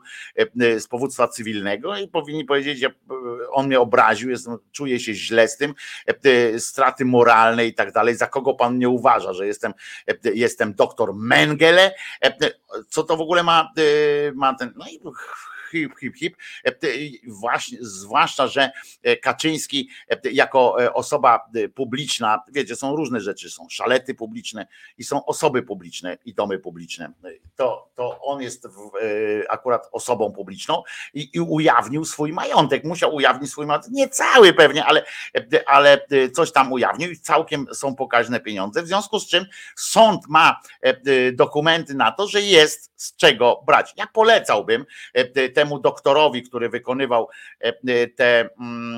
te zabiegi dokarmiające i w ogóle, który się opiekował się tym Kamińskim w Radomiu, ja bym sugerował, żeby jednak zgłosił się po pieniądze do Kaczyńskiego, powództwo cywilne i śmiało, to jest pieniądz do wzięcia, po prostu leży na ziemi ten pieniądz i należałoby go podnieść i żyć sobie szczęśliwie, przejść na wcześniejszą emeryturę, czy jakoś tak. Stare ma buty i marynarkę, drwią z niego kiedy się da. Wzrostem niewielki, ubiera się marnie, lecz Polskę w sercu ma. Król ojkofobów, pruskich służalców, drwi z niego w dzień i noc. Lecz za nim stoi Bóg, honor, ojczyzna i patriotów moc. Tak śpiewają na prawicy, poważnie, to wziąłem ten tekst, to nie to, że ja wymyśliłem, nie to, że sztuczna inteligencja poprosiłem o jakieś wsparcie, tylko niejaki Jaro z Lublina, prawicowy publicysta, prawicowy, prawa strona internetu w obronie Jarosława Kaczyńskiego i zobaczcie, że potrafił też zauważyć o tych butach i tak dalej, a jednak sama przyjemność. Pozwolę sobie zacytować raz jeszcze. Stare ma buty i marynarkę, drwią z niego kiedy się da. Wzrostem niewielki, ubiera się marnie, lecz Polskę w sercu ma. Trochę skrzywiłem. Król ojkofobów, pruskich służalców, drwi z niego w dzień i noc. Lecz za nim stoi Bóg, honor, ojczyzna i patriotów moc. Coś pięknego. Warto wchodzić czasem na internet. Tam jest jeszcze końcówka. Wzrostem niewielki, lecz oni karzełki. Bo tam jest taki fragment muzyczny, którego już gorzej mi się śpiewa, ale jeszcze jest taki koniec właśnie. Wzrostem niewielki, lecz oni karzełki. To też jest jakoś tak niepoprawnie politycznie. Dzisiaj się mówi o osobach niskorosłych, chyba że mówi o karłach moralnych, to jeszcze są karły moralne, osoby zepsute i tak dalej. To jest chyba dobry moment, żeby zaprosić was na dzisiejszy odcinek, znaczy wczorajszy odcinek, ale dzisiaj będzie wyemitowany odcinek oświadczeń sejmowych. Wiecie, to jest moja ulubiona część każdego posiedzenia Sejmu, to są oświadczenia poselskie. Wczoraj też się odbyły, dzisiaj mam nadzieję też się odbędą, bo to jest niezgłębione, po prostu niezgłębiony ocean fantastycznych cytatów, a poza tym spojrzenia, czym żyje nasza ojczyzna i reszta świata, bo dzisiaj będzie trochę również światowo. A zatem zapraszam Państwa na skrót oświadczeń sejmowych w ujęciu sarkastyczno-szyderczym. Zapraszam bardzo serdecznie. Wojtko Krzyżaniak, made it from Wojtko Krzyżaniak, głos szczerej słowiańskiej szydery. Zabawy dobrej życzę, niestety. Informuję, że zgłosili się posłowie w celu wygłoszenia oświadczeń poselskich. Pani Marszałek, Wysoka Izbo. Cena wody i ścieków stały się sprawą polityczną i nie miały nic wspólnego z racjonalnym i odpowiedzialnym kształtowaniem cen. Proszę w imieniu wszystkich firm wodociągowych w Polsce, a także samorządów o to, żeby jak najszybciej doprowadzić do normalnej sytuacji. Bardzo dziękuję. Wczoraj, 24 stycznia 2024 roku, obchodziliśmy okrągłą 150. rocznicę śmierci błogosławionych męczenników unickich z Pratulina, którzy zostali zabici przez Moskali za wierność swej wierze. Zginęli w pozycji klęczącej w czasie modlitwy. Unickie Podlasie to polska kalwaria. Pamiętamy. Ksiądz Michał Rapacz, męczennik czasu komunizmu i kapłan archidiecezji krakowskiej, zostanie włączony do grona błogosławionych Kościoła katolickiego. Był jednym z wielu polskich kapłanów, którzy stracili życie z rąk polskich komunistów. Jeden ze świadków tak relacjonuje to wydarzenie. Ludzie płakali na miejscu zbrodni. Maczali chusteczki we krwi księdza Rapacza, mówiąc, że to święta krew świętego. Cześć i chwała wszystkim, którzy zostali zamęczeni przez komunistów w Polsce. Wysoki Sejmie, 13 maja 2016 roku polski parlament przyjął ustawę o powołaniu Akademii Gorzowskiej. Bardzo ważne, istotne wydarzenie dla województwa lubuskiego, w szczególności dla jego północnej części. Bardzo dziękuję. 2000 młodych Polek i Polaków, nie ukończywszy 18 roku życia, odebrało sobie życie. Właśnie dlatego musimy rozpocząć pracę w myśl zasady najpierw pomyśl, skonsultuj, a później rób, a nie w myśl mądry Polak po szkodzie. I pamiętajcie, najważniejsza jest atmosfera i dobre towarzystwo. Życzę bezpiecznych, relaksujących i wesołych ferii zimowych. Bądźcie zdrowi. Właśnie zaczynam ferie, ale ja tutaj w innej sprawie. Zapraszam do nowo powstającego zespołu parlamentarnego. Dziękuję. Dzisiaj kolejne posiedzenie Sejmu rozpoczęło się pytaniem. Panie prezydencie, niech się pan ogarnie. Dzień dobry. Chcę wygłosić oświadczenie poselskie dotyczące budowy budynku Komendy Powiatowej Państwowej Straży Pożarnej w Wadowicach wraz z jednostką ratowniczo-gaśniczą. Kubatura obiektu to ponad 16,5 tysiąca m3, a powierzchnia użytkowa obiektu wynosi ponad 3200 m2. Dziękuję bardzo. W ostatnich tygodniach w przestrzeni publicznej powtarzane są fałszywe informacje o tym, jakoby panowie Wąsik i Kamiński nie utracili swoich mandatów poselskich. Dziękuję bardzo. Bircza, Baligród, Cisna, Dukla, Komańcza, Lutowiska, Rymanów i Stuposiany zostało wyłączone z użytkowania. Bardzo dziękuję. Niestety w ostatnim czasie niektórzy politycy koalicji wypowiadają się negatywnie o planach budowy elektrowni atomowej. Rosjanie zacierają ręce, a Niemcy liczą pieniądze z zysku sprzedaży prądu.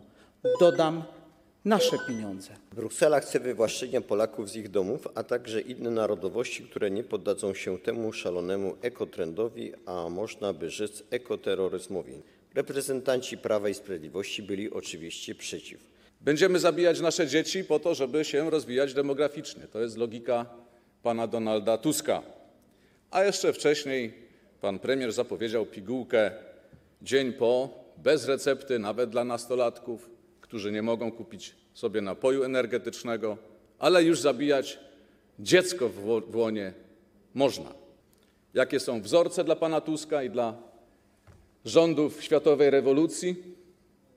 9 marca 1943 roku przepisy aborcyjne wprowadził w Polsce kto? Wasz idol, socjalista Adolf Hitler. Dziękuję. Oświadczenie na okoliczność 50-lecia zespołu. Zespół bierze udział w licznych przeglądach i festiwalach, zdobywając czołowe miejsca, nagrody i największe laury. Swoje programy zespół reprezentował w różnych krajach, w Polsce oraz poza granicami, w Słowacji i w Niemczech. Jako partia Razem jesteśmy w kontakcie ze związkami zawodowymi z tego sektora. Doskonale to wiem, bo sama pracowałam w Kutnowskim Magistracie. Dziękuję. Podwyżki dla pracowników samorządowych to jest kolejny niezbędny krok, jeżeli chcemy, żeby polskie państwo sprawnie działało, a jego pracownicy byli godnie opłacani. Mówiliśmy dzisiaj dużo o nauczycielach, o ich sytuacji. Bardzo się z tego cieszę. Dziękuję. Jedną z osób, która od lat wspiera Konfederację, jest Tomasz Grabarczyk, który dzisiaj znalazł się w szpitalu, bo właśnie parę chwil temu jego żona urodziła mu pierwszą córeczkę. Dlatego, mając nadzieję, Tomku, że nie przeciąłeś sobie palców, przycinając pępowinę, życzymy młodej Polce zdrowia. Oświadczenie w sprawie Olimpiady Wiedzy o Transporcie Kolejowym pod nazwą Kolej na Kolej. Organizacja Olimpiady Wiedzy o Transporcie Kolejowym Kolej na Kolej wpłynie na prestiż zawodu, na postrzeganie całej branży kolejowej w środowisku transportowym, na postrzeganie kolei wśród młodych ludzi. Dziękuję bardzo. Wczoraj przez cały kraj przetoczył się wielki protest rolników. PiS, PO, jedno zło. Dziękuję bardzo. Chciałoby się zadać pytanie, czy dlatego nam nie jest potrzebny komputer kwantowy, bo będzie on w Berlinie? Dziękuję. Chciałem ponowić problem mojego miasta Głogowa i drastycznego wzrostu cen za ciepło o niemal 300%. Dziękuję bardzo. W tych styczniowych dniach mija 25 lat od powrotu powiatów na administracyjną mapę Polski. Chciałbym w tym miejscu podziękować twórcom reformy, a także pogratulować bogatego dorobku. Dziękuję bardzo. Proszę Państwa, żyjemy w starzejącym się społeczeństwie. Coraz więcej osób potrzebuje opieki i wsparcia. Dziękuję bardzo. 25 lat temu jesienią na mapie samorządowej naszego kraju pojawił się kolejny element samorządności, jakim są powiaty. Mam, jak każdy z Państwa, również na ten temat swoje zdanie. Drodzy Polacy, dzisiaj odbyło się posiedzenie Komisji Infrastruktury, której jestem trzecią kadencję członkiem, w temacie bezpieczeństwa ruchu drogowego w 2022 roku. Czy pozwoli Pan, Panie Premierze Tusku, katolików opiłować? Czekam na odpowiedź. No wszystko fajnie, uśmiechnięte państwo, super przekaz, TikTok szaleje, tylko pytanie, gdzie powaga? Gdzie odpowiedzialność za nasze pokolenia, za nasze dzieci, za przyszłość naszej ojczyzny? Dziękuję bardzo. Dziś pragnę skierować Państwa uwagę na kwestię priorytetowej inwestycji, jaką jest budowa drogi ekspresowej łącząca Suwałki z Białymstokiem. Dziękuję. Prace nad budżetem toczyły się w szalonym tempie z dosyć oczywistych powodów. Panie ministrze Domański, jest pilna sprawa do załatwienia. W najnowszym wydaniu tygodnika Do Rzeczy umieszczono wywiad Tomasza Kolanka z profesorem Grzegorzem Kucharczykiem. Mówiłem to ja, Grzegorz Kucharczyk. Na tym zakończyliśmy oświadczenia poselskie. Wiecie, co jest najgorsze? Najgorsze jest to, że mnie to bawi. Poważnie. Ale trochę mnie rozczarował poseł Giżyński, ten, co wystąpił na końcu. Trochę był spóźniony i mówił już do całkiem pustej sali, bo on zawsze jakiś wiersz mówi, sparafrazuje jakiś wiersz, a tutaj przeczytał fragmenty wywiadu jednego pana z drugim panem i jeszcze na końcu powiedział, że to on. Chociaż to nie on. Także zabawa była przednia, moim zdaniem. Mam nadzieję, że dzisiaj będzie przynajmniej tak samo zabawnie, ale nie polecam wam oglądania tego w całości, bo to jest wyciąg z gówna, prawda? I to jest, da się to zobaczyć, jakoś obejrzeć. Natomiast jakbyście spróbowali oglądać to longiem, to jest, to zrozumiecie, dlaczego ja muszę być z lekka popierdzielony, bo inaczej tego się nie da po prostu jakoś zrozumieć i mogę tylko zaśpiewać. Stare ma buty i marynarkę, drwią z niego kiedy się da. Wzrostem niewielki, ubiera się marnie, lecz Polskę w sercu ma. Król ojkofobów, pruskich służalców, drwi z niego w dzień i noc. Lecz za nim stoi Bóg, honor, ojczyzna i patriotów moc. Wzrostem niewielki, lecz oni karzełki. La, la, la, la, la. La la, to oczywiście pieśń. Ta pieśń powinna być, moim zdaniem, powinni ją śpiewać codziennie w ramach, tak jak w szkołach amerykańskich się hymn śpiewa na początku, to myślę, że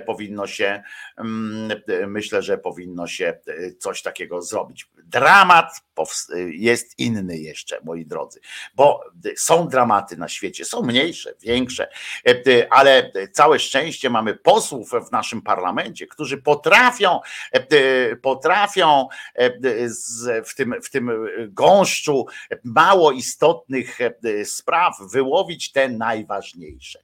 Otóż, moi drodzy, tą jedną z tych najważniejszych rzeczy jest niedopuszczalny czyn ministra sprawiedliwości i prokuratora generalnego, który to człowiek zdjął krzyż.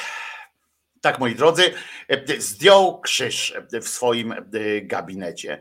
To zauważył, całe szczęście, Marcin Warchoł, analizując zasadniczo pobieżnie zdjęcia, którymi tak bogato ozdabia swoje media społecznościowe pan Bodnar i Ministerstwo Sprawiedliwości. Na jednym z tych zdjęć widać i wychwycił to pan Warchoł, może ma małe dziecko i dlatego świetny jest w takim odnajdowaniu Walliego, prawda? Tu jest Wally, tak, tu jest Wally. I on na wallu pana Bodnara odnalazł miejsce, gdzie drzewiej zawieszony był krzyż. Natenczas zawisł tam, krzyża zabrakło, natenczas zawisł tam pięknie włożony w ramki, nie w antyramy, tylko w ramki, napis, taki ten plakat, charakterystyczny plakat z napisem Konstytucja. I on to tam, moi drodzy, zawisł. Minister Bodnar, alarmuje nas Marcin Warchoł, zdjął krzyż w gabinecie.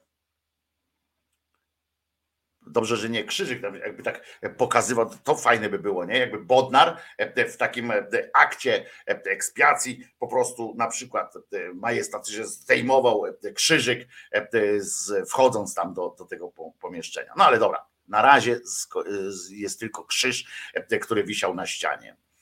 Że on zdjął krzyż w gabinecie. I uwaga, bo to nie jest koniec tej informacji.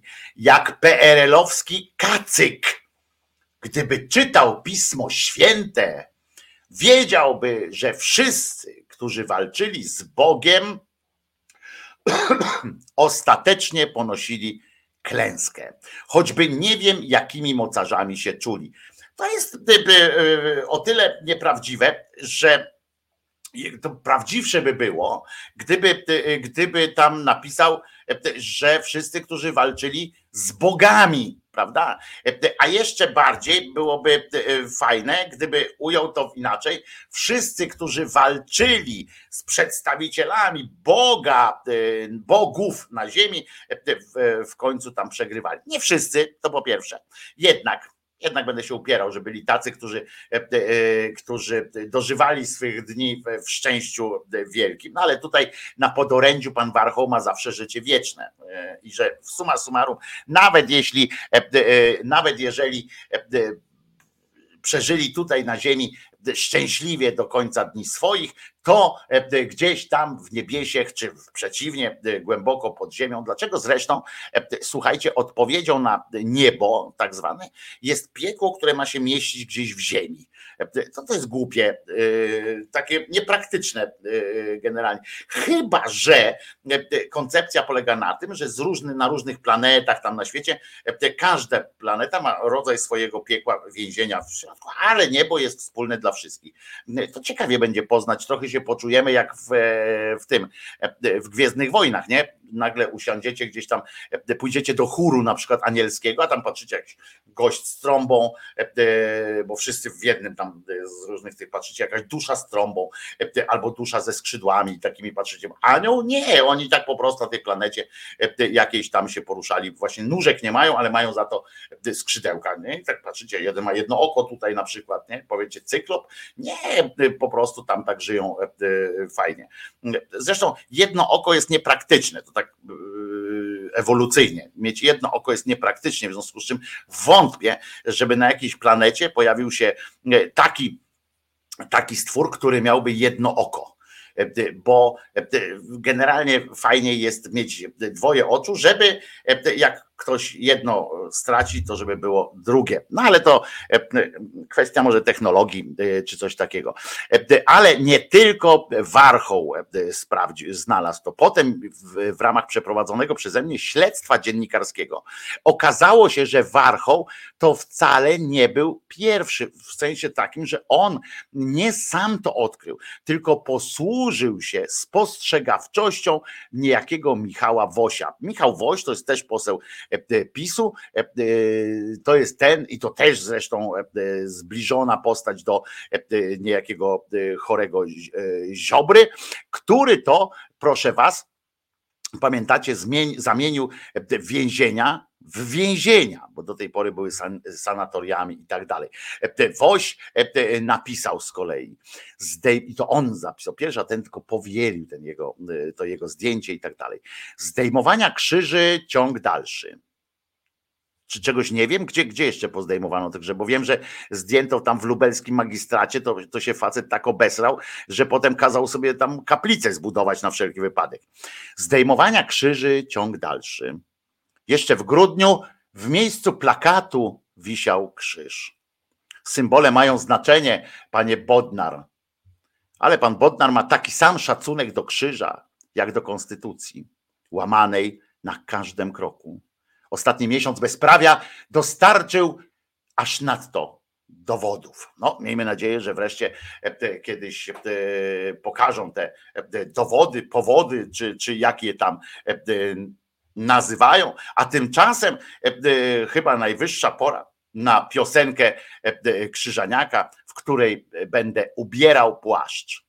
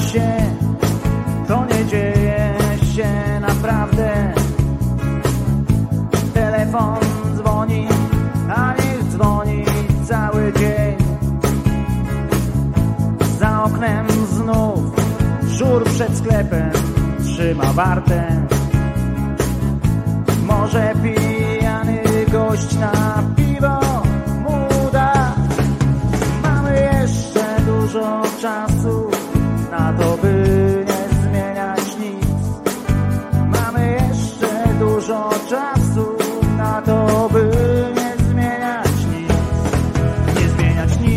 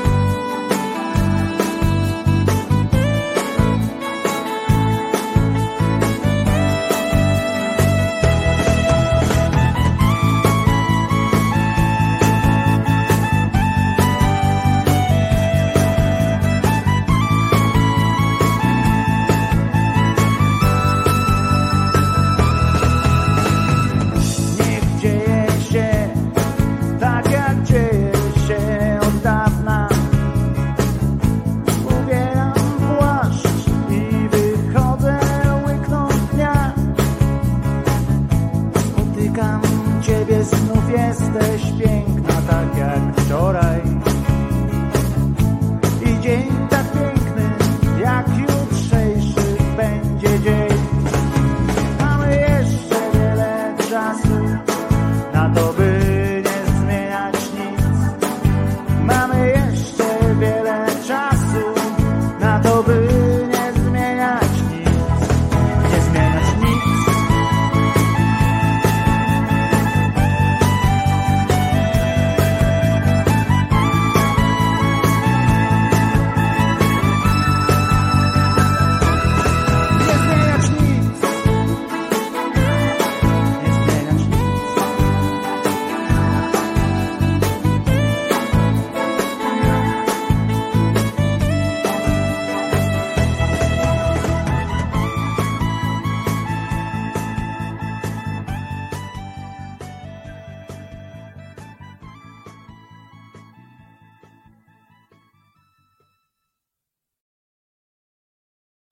na szczęście, o, fajna piosenka napisała Alicja, a już chciałem powiedzieć, na szczęście nikt nie skomentował jakoś szczególnie tej piosenki i tej frazy ubieram płaszcz i wychodzę łyknąć dnia. Wychodzę łyknąć dnia to jeszcze nie najgorsze, ale z tym ubieraniem płaszcza to trochę mnie zabolały, nera mnie zabolała. Ale dzisiaj chcę wam powiedzieć, że w Polsce obchodzone są 2 dni. Znaczy nie, że są 2 dni w jednym, chociaż w pewien sposób są 2 dni w jednym. Dzisiaj jest ogólnie tak w Polsce obchodzimy Dzień Transplantacji. Wszystkim osobom, które są jakkolwiek związane z tym dniem, czyli te osoby, które udzieliły organu swojego do transplantacji, bo jak wiecie, nie trzeba być nieżywą osobą, żeby udzielić takiego organu do transplantacji. W każdym razie nie tylko. Nieżywi są o tyle wdzięczniejszym tematem dla transplantologów, że można więcej po prostu z nich wydobyć, ale i tak nie wszystko. Natomiast żywi też mogą, ale też osoby, też życzę zdrówka osobom, które doświadczyły transplantacji i mają w sobie fragment innego człowieka i dzięki temu mają albo jakość życia podniesioną, albo po prostu uratowane życie. A druga rzecz to jest Dzień Islamu. Jest dzisiaj Dzień Islamu w Kościele katolickim. Oczywiście nie mówimy o prawdziwych katolikach, bo prawdziwy katolik Dnia Islamu nie uznaje. To jest tylko jakaś fanaberia papieskich rozważań i tak dalej, i tak dalej. To trzeba sobie jasno powiedzieć. Ale a propos Dnia Transplantacji chyba też Kościół katolicki, to chyba z tego powodu jakoś jest ten Dzień Transplantacji skorelowany. Oczywiście wiemy, że to chodzi o dzień, kiedy pierwszy raz pan Religa przeszczepił skutecznie ze swoim zespołem, o którym nie można zapominać, serducho, ale tak śmiejąc się, to można powiedzieć, że też jest to dzień, w którym patronką którego to dnia jest niejaka Paula. Pozdrawiamy Paulę oczywiście, ale to jest Paula Rzymianka, która dzisiaj patronuje temu dniu, a jest patronką też wdów, bo ona co prawda urodziła się w bogatej rodzinie i tak dalej, uważanej za potomków, no tam w ogóle nie ma co gadać, natomiast ona oczywiście też zmarła, została pochowana, w związku z czym jest też, a wcześniej zmarł jej małżonek, co dziwne, bo wszystko to się odbywało jeszcze w czasach zanim małżeństwo było sakramentem, a jednak sam fakt śmierci jej partnera spowodował, że taka jest sytuacja z nią. Paula miała duży udział w pisaniu prac między innymi świętego Hieronima, o czym nie wolno zapominać, a co jest mało istotne z punktu widzenia świata dzisiaj. I no tak to już jest. Zatrzymano, doniesienia też są takie, że Mariusz Szczygieł, słuchajcie, na swoim profilu facebookowym umieścił nagranie, na którym zbliża się do siedziby Telewizji Polskiej i tam go zaskoczył ochroniarz, który zatrzymał go przed wejściem do budynku i tu jest takie coś, że uwaga, jak to było, że, bo poczekajcie, telewizja to dla mnie diabeł, mój mózg zmienia się, gdy widzę kamerę i tak dalej, to o tym mówił, ale słuchajcie, bo on będzie teraz też w telewizji, bo w ramach budowania grupy rekonstrukcyjnej TVP Szczygieł ma też wrócić do telewizji, z tym, że teraz do telewizji publicznej. Na razie jestem zobowiązany do milczenia, ale bardzo prawdopodobne, że zaangażuję się w misję nowej TVP. Kiedy dochodziłem, każdy dochodzi na swój sposób, Mariusz też, kiedy dochodziłem do bloku F, to nie jest ten główny, zatrzymał mnie ochroniarz i miał miejsce kiczowaty, ale przemiły fakt. Wreszcie, powiedział, chyba pana z tej radości ucałuję. Orłosia już ucałowałem, tak powiedział ochroniarz. No widzicie, jak miło jest, jak powiedział jeden z posłów w czasie swojego wystąpienia oświadczeniowego. Jest tak przyjemnie, tak fajnie, tak wesoło. No problem jeszcze tylko powstaje wtedy, kiedy nie ma odpowiedzialności i powagi, prawda? Co ciekawe, tam zwróciliście też uwagę, ten jełop, który mówił o Hitlerze, prawda? Zwróćcie uwagę, można mówić, my czasami mówimy, że 11% ludzkości tylko jest w stanie powtórzyć, znaczy zinterpretować wiadomości, które dostaje w programie informacyjnym, takim tym najpopularniejszym. To tylko jakaś 11% ludzi jest w stanie w ogóle to zinterpretować.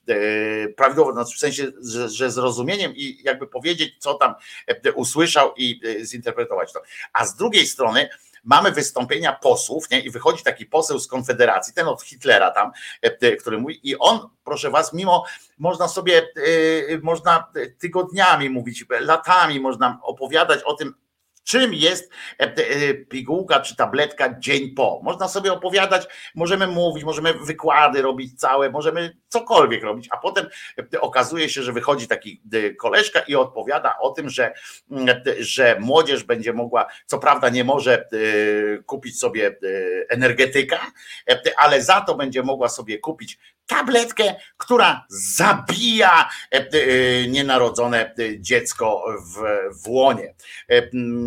I ja nie wiem, czy, no ja wam nie muszę powtarzać, tak, ale może warto, żebyśmy my tak ludziom mówili czasami, że, bo może faktycznie to gdzieś nie dociera do ludzi, że tabletka dzień po tak zwana, to jest tabletka owulacyjna, to jest środek antykoncepcyjny, możemy powiedzieć w tym wymiarze, że on zapobiega w ogóle owulacji, w związku z czym jak nie ma owulacji, to nie ma możliwości zapłodnienia i tak dalej, ale w ogóle nie dochodzi nawet do tego, ta tabletka jest jeszcze przed tym elementem, który nawet katolicy tam, pamiętacie, co oni mówili, że tam jest taki moment błysku, taki błysk następuje, że ktoś znalazł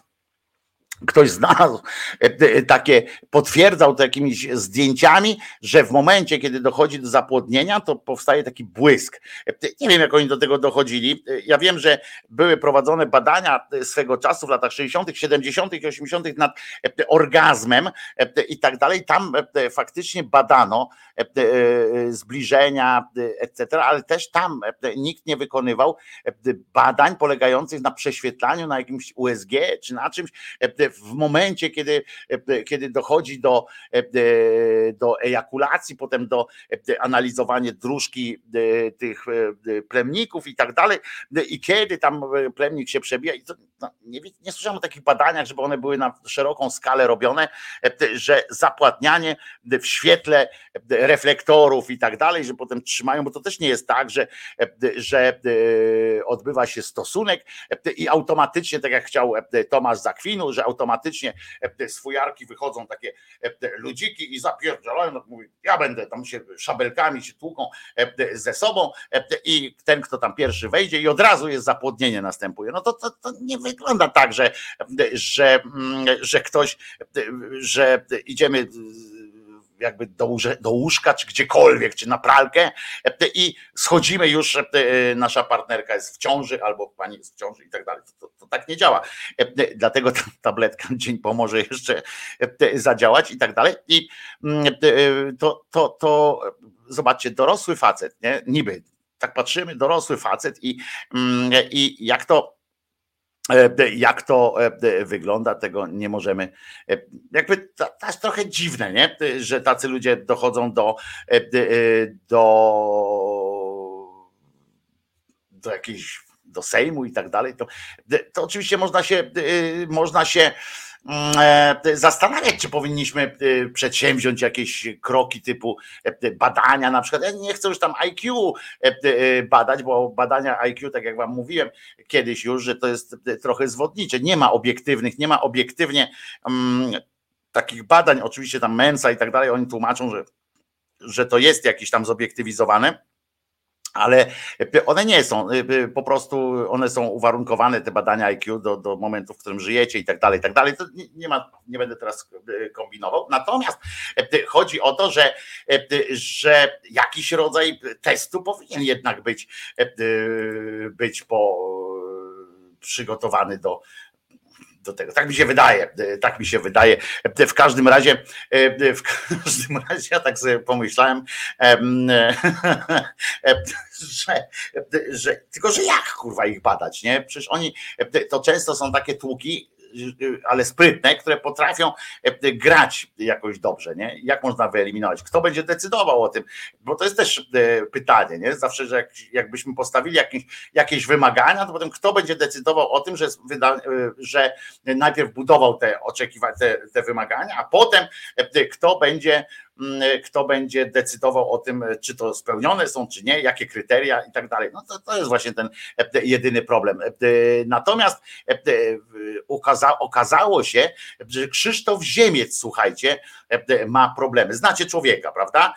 Znacie człowieka. Okazało się, że on się teraz sam przekonał o tym, że RMF FM FLF też go popchnęło, że stwierdzili, że skoro już PiS nie rządzi, to on jest im niepotrzebny, bo tak to był łącznikiem, taki oficer łącznikowy z władzą, bo to do niego przychodził na przykład Kaczyński. Kaczyński sobie zażyczył, że może rozmawiać tylko z nim, na przykład w RMF-ie, w związku z czym tylko do niego przychodzi, ale jak się okazało, że już nie rządzi, że tam nie będą od nich wymagali jakichś tam, że to nie od nich zależą jakieś ewentualne granty, projekty i tak dalej, no to Ziemiec jakby przestał być potrzebny, więc go z RMF-u też mównęli. W telewizji powiedział, że przyszedł do roboty, patrzę, a tam kurwa go nie wpuszczają, nie?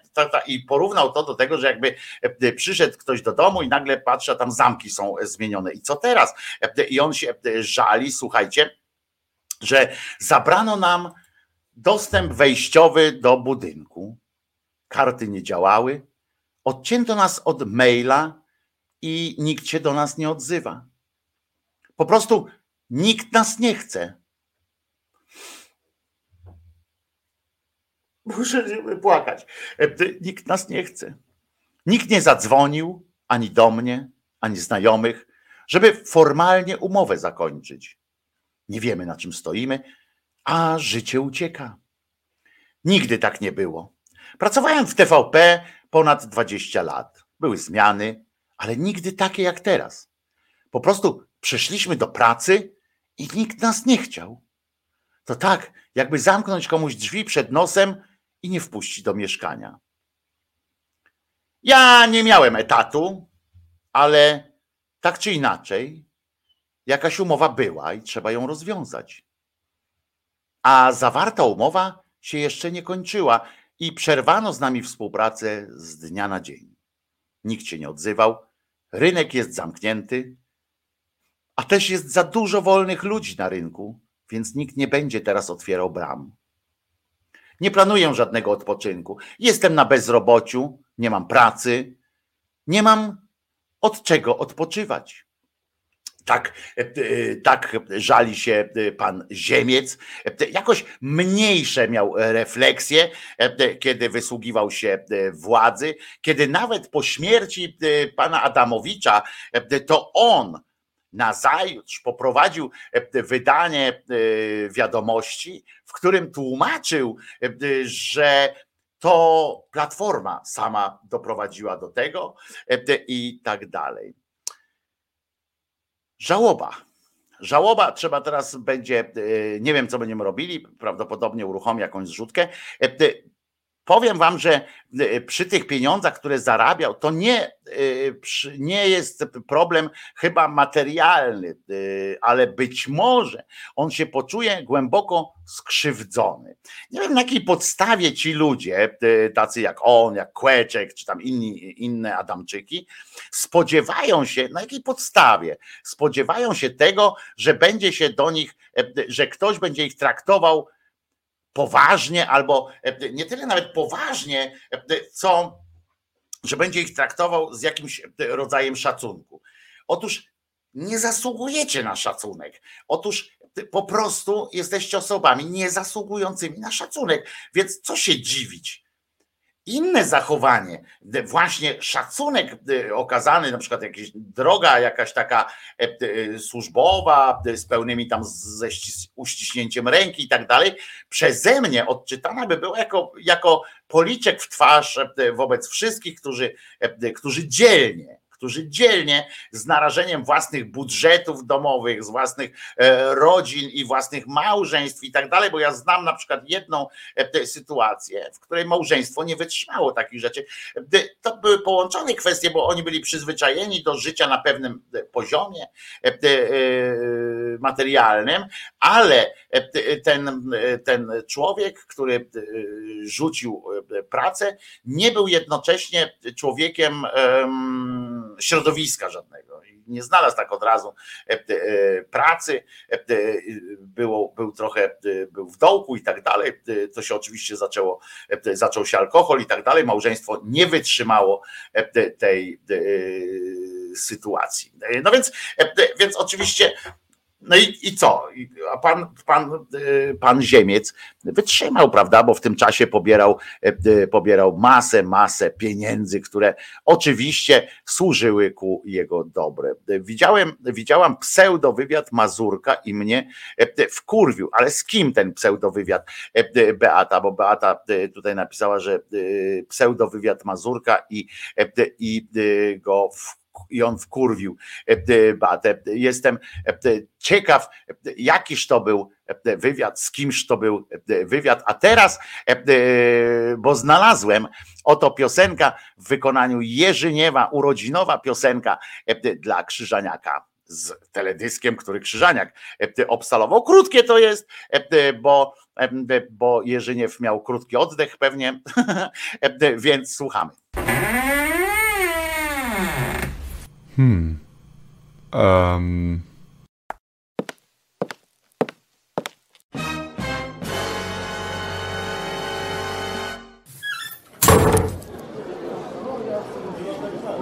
A cisza mi tu. Piątek jest, 27 stycznia. Do Wojtka urodziny. I nie ma co tu banie nos puszczać. Do Wojtka urodziny i na 3-4. Przynajmniej tak ładnie jak ja. I jedziemy. Piosenka. Radość z nas wyzwala, la la la la, la la la la, wspólnego śpiewu rośnie fala, la la la la, la la la la, wypłyną dźwięki tej piosenki, la la la la, la la la la. Każdy się robi w sercu miękki, la la la la, la la la la, la la la la la,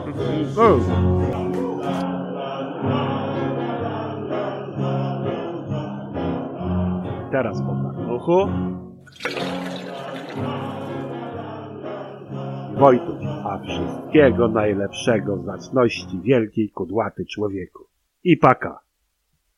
I brawa dla tych, co na czacie i ze mną elegancko śpiewali. Też paka.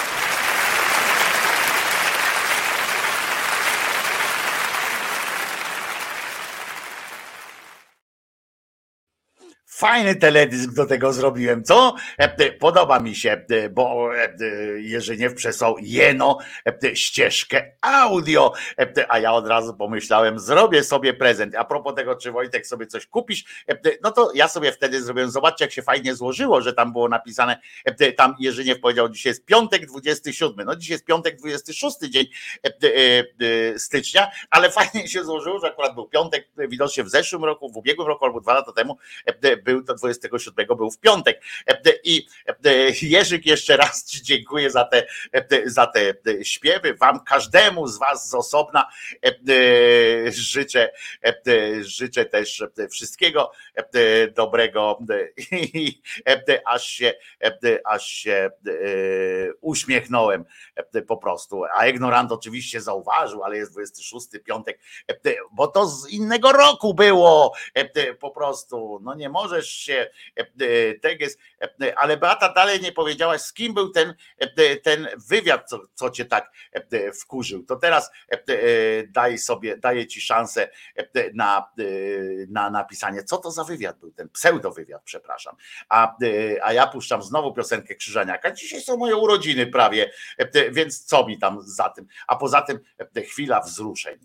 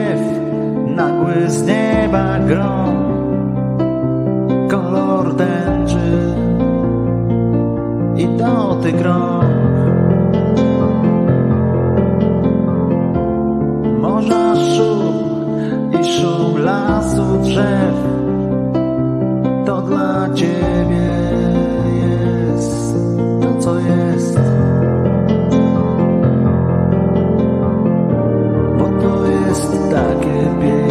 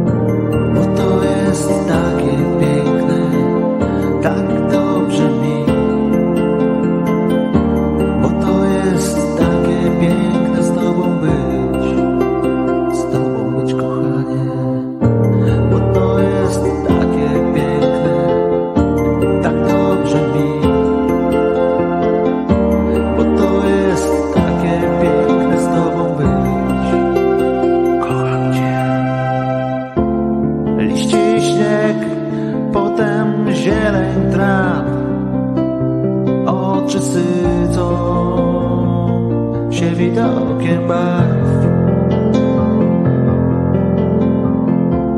Wiara w cud, jeszcze jeden znak. Jesteś ze mną i uśmiech twój. Gwiazdy lot małych życzeń sto, wilgoć warg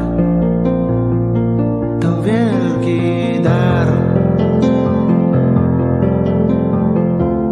Klękam i szeptem mówię, że to dla ciebie jest cały mój świat.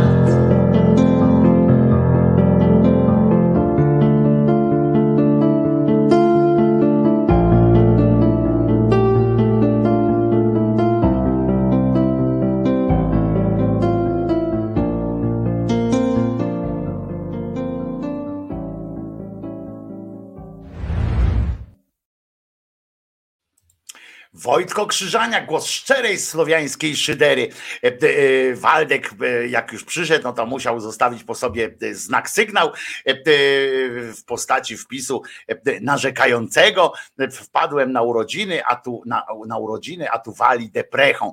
Nie wiem, czy w tej piosence, czy w życzeniach od Jerzyniewa, w piosence Jerzyniewa, czy w tej piosence jest deprecha. No nie wiem, jeśli dla kogoś wielka miłość, taka zatracenie się w miłości i szczęście oddane na kolanach przed ukochaną osobą wiąże się z deprechą, no to muszę powiedzieć, że zgoła inaczej podchodzę do świata. Zgoła inaczej. No ale jeden lubi ogórki, drugi ogrodnika córki. To, że piosenka jest wolna, to nie znaczy, że jest smutna. Powiem więcej, wolne piosenki w życiu tak naprawdę dają więcej radości niż piosenki szybkie, bo jak inaczej było przytulić się kiedyś do swojej ukochanej czy swojego ukochanego, jak nie w czasie takiej właśnie piosenki. Ileż to piosenek musiałem wysłuchać na różnych szkolnych czy pozaszkolnych prywatkach na przykład, przy iluż to głupich piosenkach musiałem stać pod ścianą albo upakarzać się pijąc alkohol, żeby wreszcie doczekać się tej jednej, która pozwalała mi na nieośmieszanie się próbą, prawda, ruchów tanecznych, że mogłem po prostu podejść do wybranki swojego serca lub swoich chuci i podejść i przytulić się do niej. Najczęściej się niestety kończyło czymś takim w moich młodzieńczych latach, że w oczekiwaniu na tę jedną, jedyną piosenkę, tak oczekiwałem na tę jedną piosenkę, w której będę mógł się przytulić, czy zbliżyć choćby do osoby, którą sobie upatrzyłem albo wymarzyłem, to niestety często kończyło się tak, że było kilka kieliszków albo kilka innych jakichś tam, bo zależy co się piło i czym się piło, w czym się piło, to wtedy już bardziej przeważył na przykład chęć pozostania przy stole i było tak, ta wolna piosenka się zaczynała i było tak, wstać albo tu,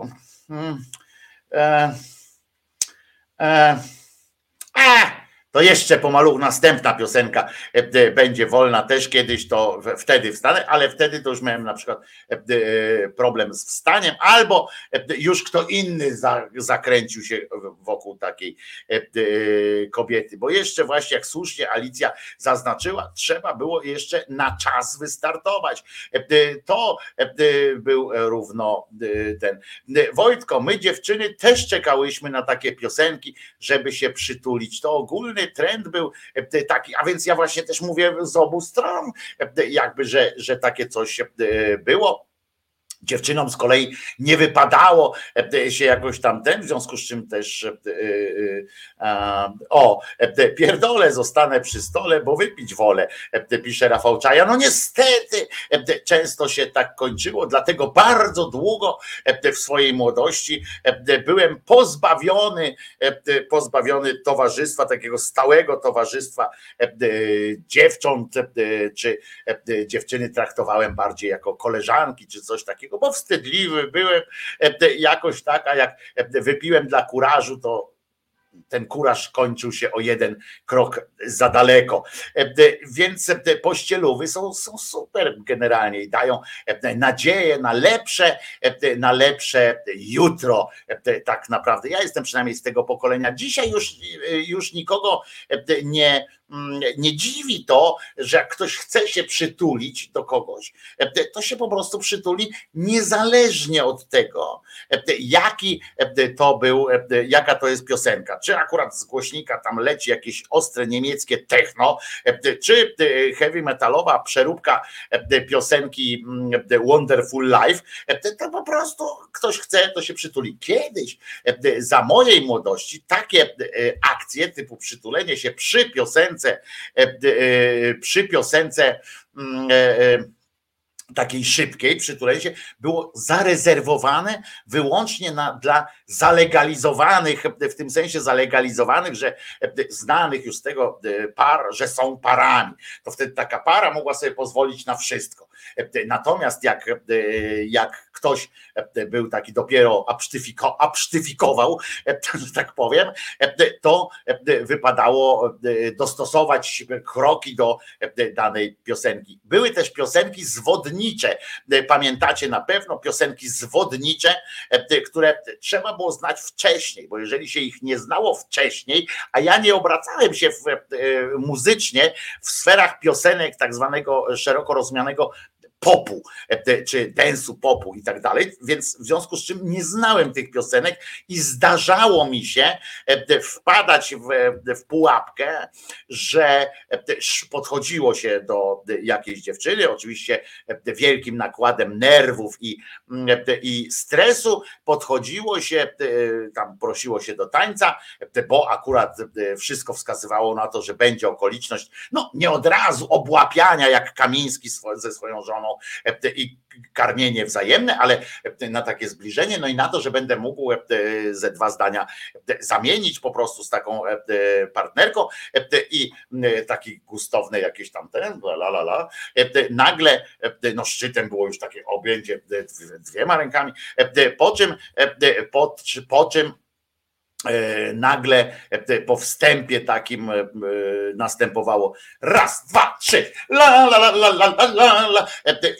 I wtedy powstawał dramat, bo czasami partnerka, to wtedy można było jeszcze przypuścić taki atak frontalny typu nie, ona się wyrywa, to taki uścisk żelazny, żeby dać jej do zrozumienia, a my kurwa będziemy tańczyli dalej, po prostu przestępowali z nóżki na nóżkę, tak wiecie, tak, bo się tak człowiek przesuwał, czasami się gibnął tak troszeczkę i można było to zrobić, ale czasami się wydarzało tak, że partnerka jednak wolała hasać i wtedy był koniec, bo no mi się zdarzyło tak, że jak się zaczęło hasanie, to ja po prostu ukłoniłem się, przeprosiłem i uciekłem w bardziej bezpieczne środowisko, czyli tam, gdzie można było się spokojnie znieświeżyć wstydliwie i nigdy się więcej już nie pokazać tam i obiecać sobie, że już nigdy więcej do niej nie zagadam na przykład. No ale to jest wszystko przeszłość, wszystko jest już dawno i nieprawda. Okazuje się, że słuchajcie, my się tu śmiejemy z Adriana Dudy, zwanego dalej debilem, a tymczasem nieufność wobec prezydenta wyraźnie rośnie, jak się dowiadujemy. Czyli to nie tylko w sferze śmiechu i zabawy jest to rozgoryczenie tym chorym z jakiegoś, nie wiem, chyba chorym jednak, zaburzonym w każdym razie na pewno człowiekiem, bo okazuje się, że ten koleżka postanowił się co prawda zerwać i co prawda postanowił pójść na swoje, jakby uniezależnić się, tyle że to uniezależnienie się skierował nie w kierunku PiS-u, od którego się cały czas spodziewali, pamiętacie, te apele przez 8 minionych lat, te apele ciągłe do Dudy z jakąś taką irracjonalną, przyznacie, nadzieją, że ten człowiek coś w ogóle, po pierwsze, że coś sam może, a po drugie, że ma jakiś własny umysł. I tam były takie: Andrzej, uwolnij się, Andrzej, zostań prezydentem wszystkich Polaków, albo to luminarze o tym, do tego się odnosili zawsze, że Andrzej, prezydent, ma szansę zostać prezydent. Pamiętacie kilka razy, jak tam rząd PiS-u coś tam wykombinował, jakąś tą, i taka nagle po 4, po 5 latach rządów tego prezydenta zwanego debilem, ktoś nagle wjeżdżał z pomysłem, no, że teraz Andrzej Duda dostał szansę od losu, żeby okazać się strażnikiem konstytucji. Na przykład to jest przeniesienie 1 do 1 sytuacji z panteonu świętych, nie tylko zresztą katolicki, ale katolicki, oni mają akurat swoich świętych, jako jedna z niewielu takich religii, mają swoich po prostu ludzi świętych i tak dalej.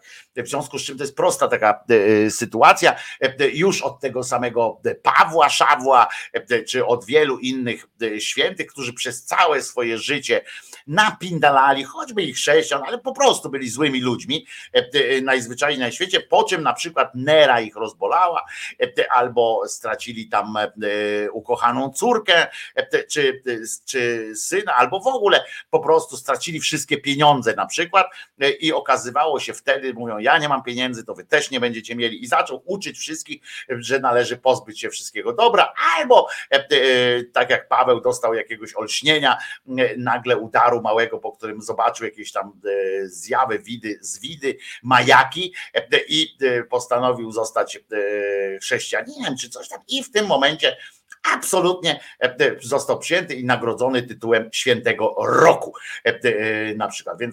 Więc słuchajcie, kolejny ukazał się sondaż, znaczy wyniki takiego sondażu zrealizowanego przez Ibris. Ibris dla wydawnictwa Axel Springer and Company, aż ze szczególnym uwzględnieniem Onetu, faktura poszła akurat do Onetu głównie. Na podium zaufania znaleźli się tym razem Szymon Hołownia, Trzaskowski Rafał, Kosiniak-Kamysz Władysław. To są, pamiętacie, że przez całe rządy PiS-u Trzaskowski tam był wysoko, ale u szczytu byli Morawiecki i właśnie Duda, co wskazywałoby na siłę mediów tak zwanych szczujnych. I naprawdę inaczej tego wytłumaczyć nie można, bo oni działają, i ten Duda, i ten Morawiecki, i tam Kaczyński i tak dalej, oni wszyscy działają tak samo. Znaczy mniej mogą, w związku z czym nie kradną tyle, nie? Ale ta ich retoryka, te pierdoły takie, które opowiadali, ten poziom agresji, który mieli, on był taki sam wtedy, jak i teraz jest, prawda? Tyle że teraz zabrakło tej ogólnopolskiej takiej szczujni. Telewizja Republika już nie wystarcza, bo tam do telewizji Republika ona ma oczywiście rekordy, pobija swoje, ale w ramach tej jednej grupy. I to nie cała nawet grupa sympatyków PiS-u jest w telewizji, ma dostęp, czy w ogóle znalazła, czy chciała tej telewizji Republika, i może przez to, że może to działa faktycznie, że część ludzi, którzy z nawyku dalej oglądają, zamiast wiadomości, to oglądają te 19:30, zamiast tamtej telewizji, ten TVP PiS Info, PiS Info, oglądają teraz zwykłe TVP Info, i być może to faktycznie działa, że ci ludzie zobaczyli, że nie wiem, Tusk mówi po polsku, że Hołownia to równy gość na przykład, albo tam, że Kosiniak-Kamysz z tą swoją poetyką, poezjami wygadywanymi, że jakoś tam sobie radzi, że nie jest taki diabeł straszny, jak go przez ten czas malowali, bo nagle na tym podium zabrakło choćby właśnie tego Dudy, w związku z czym być może jest to też sygnał dla dzisiejszych rządzących, że kurczę, kujcie żelazo, póki gorące, bo wiemy dobrze, że łaska pańska na pstrym koniu jeździ i ludzie, którzy teraz są jeszcze właśnie wkurzeni na ten PiS, na tego Dudę i tak dalej, są jeszcze wkurzeni, nakręceni jeszcze tym zwycięstwem. Do tego część elektoratu pisowskiego naprawdę została wytrącona chyba z tej orbity, na której byli, i zastanawiają się teraz właśnie, jak widzą, nie wiem, choćby konsternację wywołuje choćby to, jak oni się do tej Unii Europejskiej odwołują teraz jako do świątyni praworządności i tak dalej, że Ziobro gdzieś zniknął i okej, może jest chory, ale może nie jest chory, bo są różne doniesienia o tym, że Kamiński i Wąsik, te badania, że tylko 50, tam chyba 4% osób twierdzi nie to, że oni są posłami, tylko to, że nie powinni siedzieć na przykład, ale tylko 54%. To dawniej by to było jeszcze wyższy wynik. W związku z czym kujcie żelazo póki gorące, bo potem jak się już skończy ten miodowy miesiąc i to zaufanie do was, jak zaczną się naprawdę kłopoty, bo wy na razie robicie, mówię do rządowej teraz strony, na razie robicie takie umizgi do społeczeństwa, a to 30% dla nauczycieli, a to 20% dla budżetówki, nie całej jednak, ale przynajmniej część, a to pigułka dzień po, a to ustawa związana z projekt ustawy, on nie przejdzie, ale jednak jest złożony projekt ustawy dotyczący przerywania ciąży, a to różne takie sytuacje, uchwały i tak dalej, a to telewizja została przejęta, a to i tam trochę skutecznie się to dzieje, więc ludzie są podkręceni, a to właśnie jeszcze Hołownia tutaj da upust naszej takiej złośliwości wobec władzy, i bo byśmy wobec tamtej władzy poprzedniej i utożsamiamy się z tymi jego połajankami wobec choćby Macierewicza czy innych tam ludzi, którzy się do tej pory tak szarogęsili strasznie. I to trzeba wykorzystywać, bo za chwileczkę to również my zaczniemy utyskiwać i jak zobaczymy, zwłaszcza kiedy zobaczymy jakiś początek braku skuteczności. Już teraz, jak został wypuszczony ten kamińsko-wąsikowy świński duecik, to już się pojawiły takie głosy, że za miękko, ale to jeszcze luz. Ale jak potem jeszcze jak ja widzę tę komisję śledczą do spraw tych wyborów kopertowych, powiem wam szczerze, że tak jak oni ją wystawili, tę komisję do wyborów kopertowych jako pierwszą, bo niby była najłatwiejsza, taka najbardziej jasna i najbardziej konkretna od razu, to zrobili z niej i to nie posłowie PiSu, którzy tam umniejszają jej rangę swoim zachowaniem i tak dalej, ale posłowie tej demokratycznej tak zwanej większości zrobili z niej parodię. Te przesłuchania, pytania, jakie oni zadają, to ten gąszcz pytań, w których giną najważniejsze rzeczy, a robią to tylko po to, żeby jak najdłużej być na tej scenie, żeby pokazywać własne przypierdolki. Pani Felix, która tam zagrywa z tymi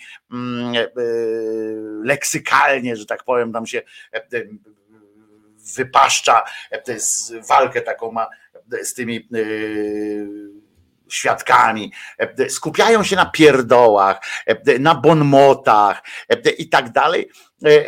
Nie pchają w ogóle tego wózka, nie? To po prostu tam wychodzą nic, wszystko to wiadomo, zamiast po prostu zapytać o te prawne obostrzenia. Tam jedyny problem z tymi wyborami kopertowymi tak naprawdę to jest przecież jasna sytuacja, że oni działali na podstawie nieistniejącego prawa, że dokumenty, które Morawiecki podpisywał, wyprzedzały jakby prawo, które jeszcze nie weszło w życie i w związku z czym nie miały podstawy prawnej, a pozwalają tam na jakieś właśnie cieniowanie, na jakieś takie rzeczy, skupiają się, tak jak mówię, na jakichś głupotach, na proceduralnych sytuacjach.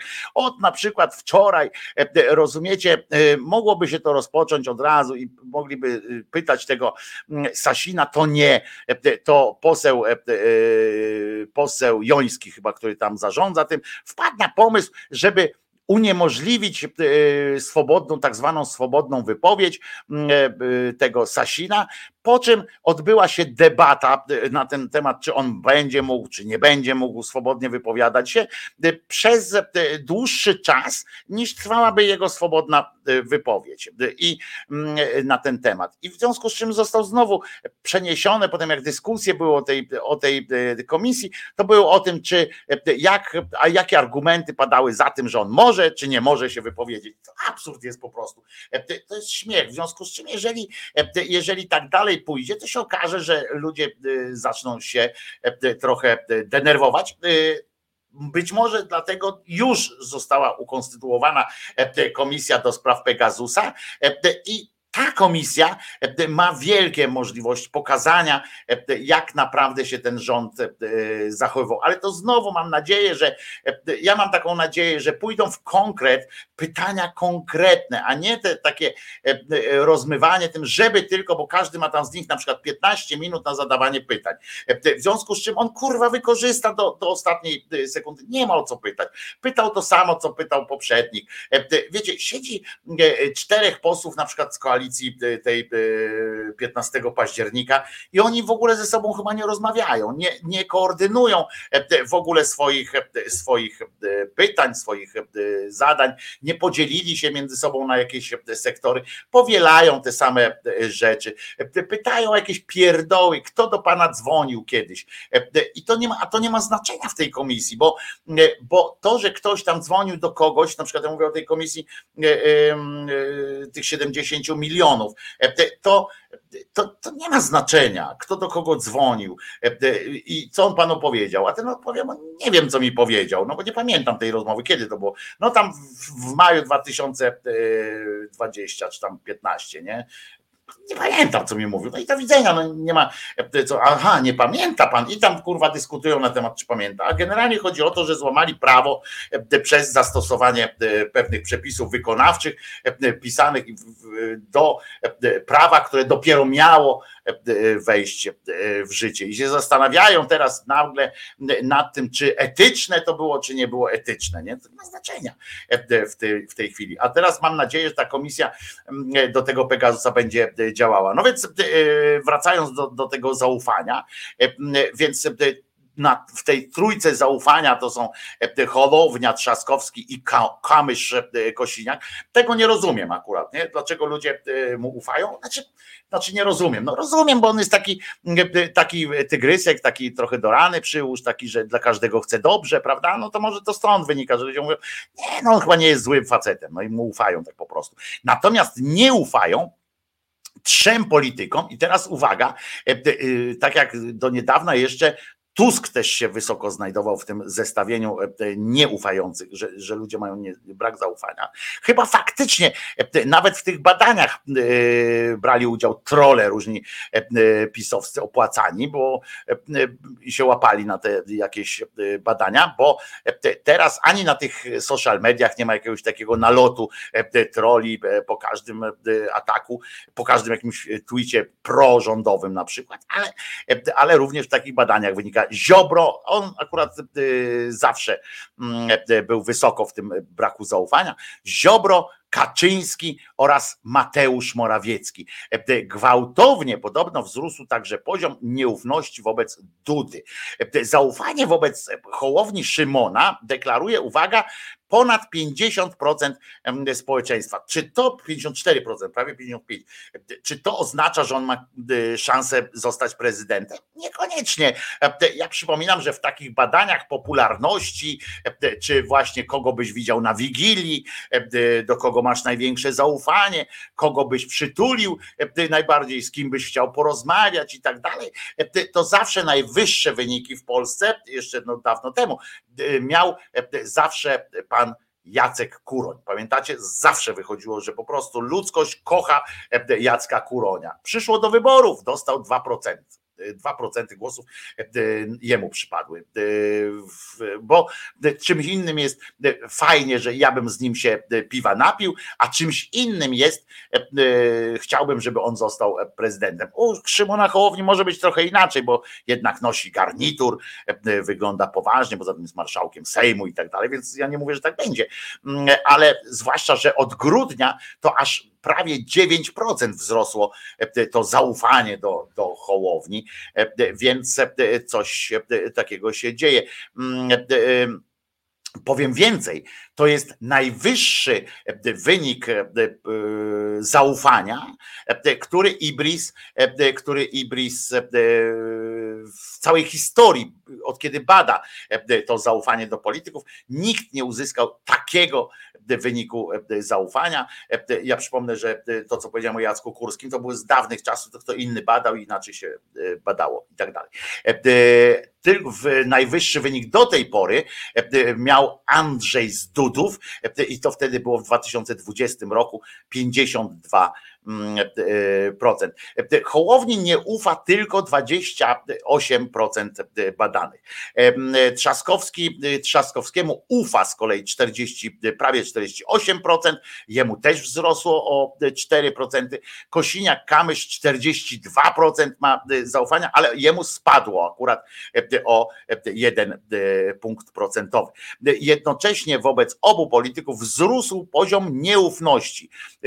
Do Trzaskowskiemu nie ufa aż 37,5%, czyli więcej o 2,5 z kolei mu przybyło tych nieufnych, a ministrowi obrony Kosiniakowi nie ufa 31% i jemu wzrosło, widzicie, jemu to spadło zaufanie o 1 punkt, a wzrosło nieufność o 3,7%. Na 4. miejscu spadł z podium zaufania Andrzej Duda. Jemu ufa już teraz, pamiętajcie, że jemu ufało 52%, a teraz mu ufa 41%. Ale to i tak jest smutno, bo o tyle, że w porównaniu ze styczniem te badania, co ważne, są wykonane jeszcze przed zwolnieniem tego Kosiniaka, Kamińskiego i Wąsika. Te badania są jeszcze zrobione przed ich zwolnieniem, a już mu wzrosło wtedy o 2,5 punkta procentowego. Na 4. miejscu jest właśnie ten Duda, nie ufa mu, ale nie ufa mu aż prawie połowa Polaków, czyli 47%, i tu wzrosło mu też. Natomiast Tuskowi, słuchajcie, Tusk jest jednym z tych akurat, który ma więcej nieufnych niż ufających, bo 39% mu ufa, a 48% nie ufa. No to jeszcze tam najwięcej, tamten, to co wam powiedziałem, Ziobro, Kaczyński i Morawiecki, wszyscy oni mają, wiecie, Ziobrze nie ufa 62% ludzi. 62% ludzi nie wierzy Ziobrze, Kaczyńskiemu 56%, nie ma do niego zaufania, a Morawieckiemu 50%. Zgodzicie się, że pomysł w ogóle, że ktoś ufa Morawieckiemu jest, no powiedzmy sobie szczerze, no zaskakujący, prawda? Po tym wszystkim, co on zrobił. No i oczywiście czas na piosenkę. Wczoraj ta piosenka była, ciebie się wstydzę, ale dzisiaj puścimy inną piosenkę, która też wczoraj była, a teraz zobaczyłem, że ona tu jest i nie wyobrażam sobie, żeby, skoro jest tutaj już wgrana, żeby nie zagrała.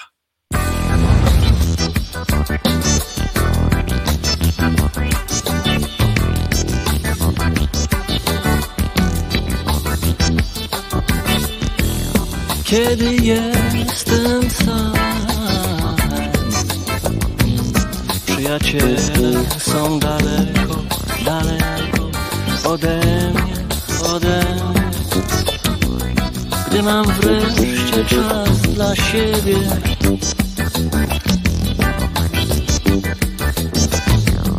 kiedy sobie wspominam dawne, dobre czasy, czuję się jakoś dziwnie. Dzisiaj noc jest czarniejsza.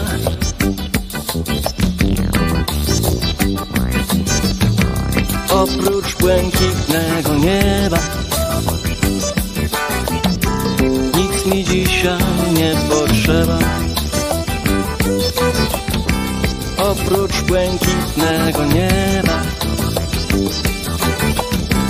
nic mi dzisiaj nie potrzeba. Gdzie są wszystkie dziewczęta, które kiedyś tak bardzo, kochałem, Kto z przyjaciół pamięta, ile razy dla nich przegrałem?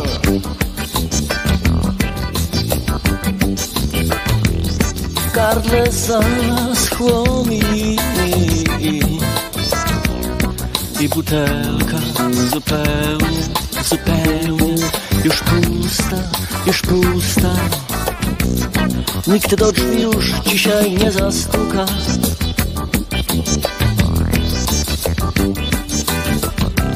Oprócz błękitnego nieba nic mi dzisiaj nie potrzeba. Oprócz błękitnego nieba nic mi dzisiaj nie potrzeba.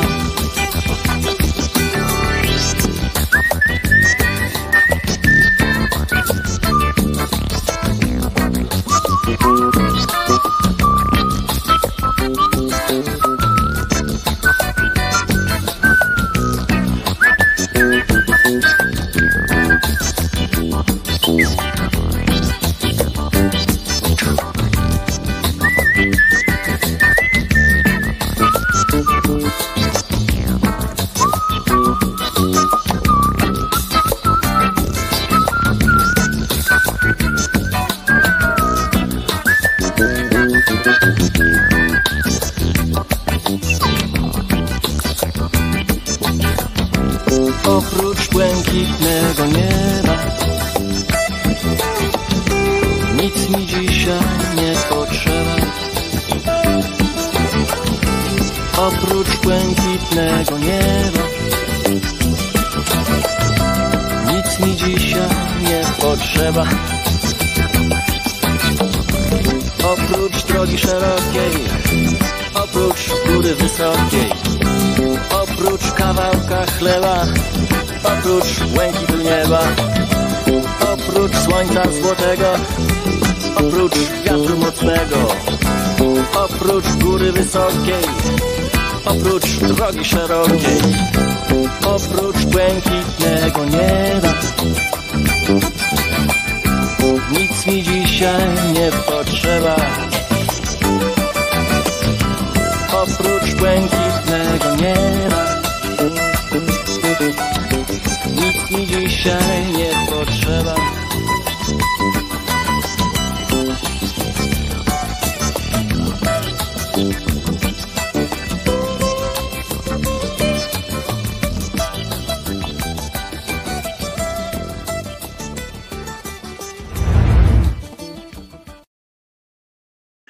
Wojtko Krzyżania, głos szczerej słowiańskiej szydery w waszych sercach, rozumach i gdzie tylko się grubasa uda wcisnąć. I news z ostatniej chwili, znaczy nie z chwili ostatniej, bo to też tak z najnowszej chwili, z aktualność taka. Otóż chyba, moi drodzy, Kaczyński i PiS zdecydowali się już grać na wcześniejsze wybory. Zdecydowali się grać na wcześniejsze wybory. Nie teraz już, ale chyba jeszcze będą to chcieli zrobić jakoś w ciągu najbliższych 500 dni, tak? Bo jeszcze dopóki ten Duda będzie prezydentem, bo będą mieli wtedy większe możliwości zorganizowania czegoś i oparcia się troszeczkę o urząd prezydenta, no ale chyba idą na tego typu zwarcie. Zauważyli Kaczyński, chyba ktoś mu powiedział, że społeczeństwo się od nich troszeczkę jednak odwraca i słuchajcie, ruszają w Polskę. Zespół sześcioosobowy na razie rusza w objazd Polski. Najpierw tam w tej liczbie będzie na przykład Ozdoba, będzie sam Kaczyński, czyli adrenalinki mu trochę wstrzykną w żyłkę i pojedzie.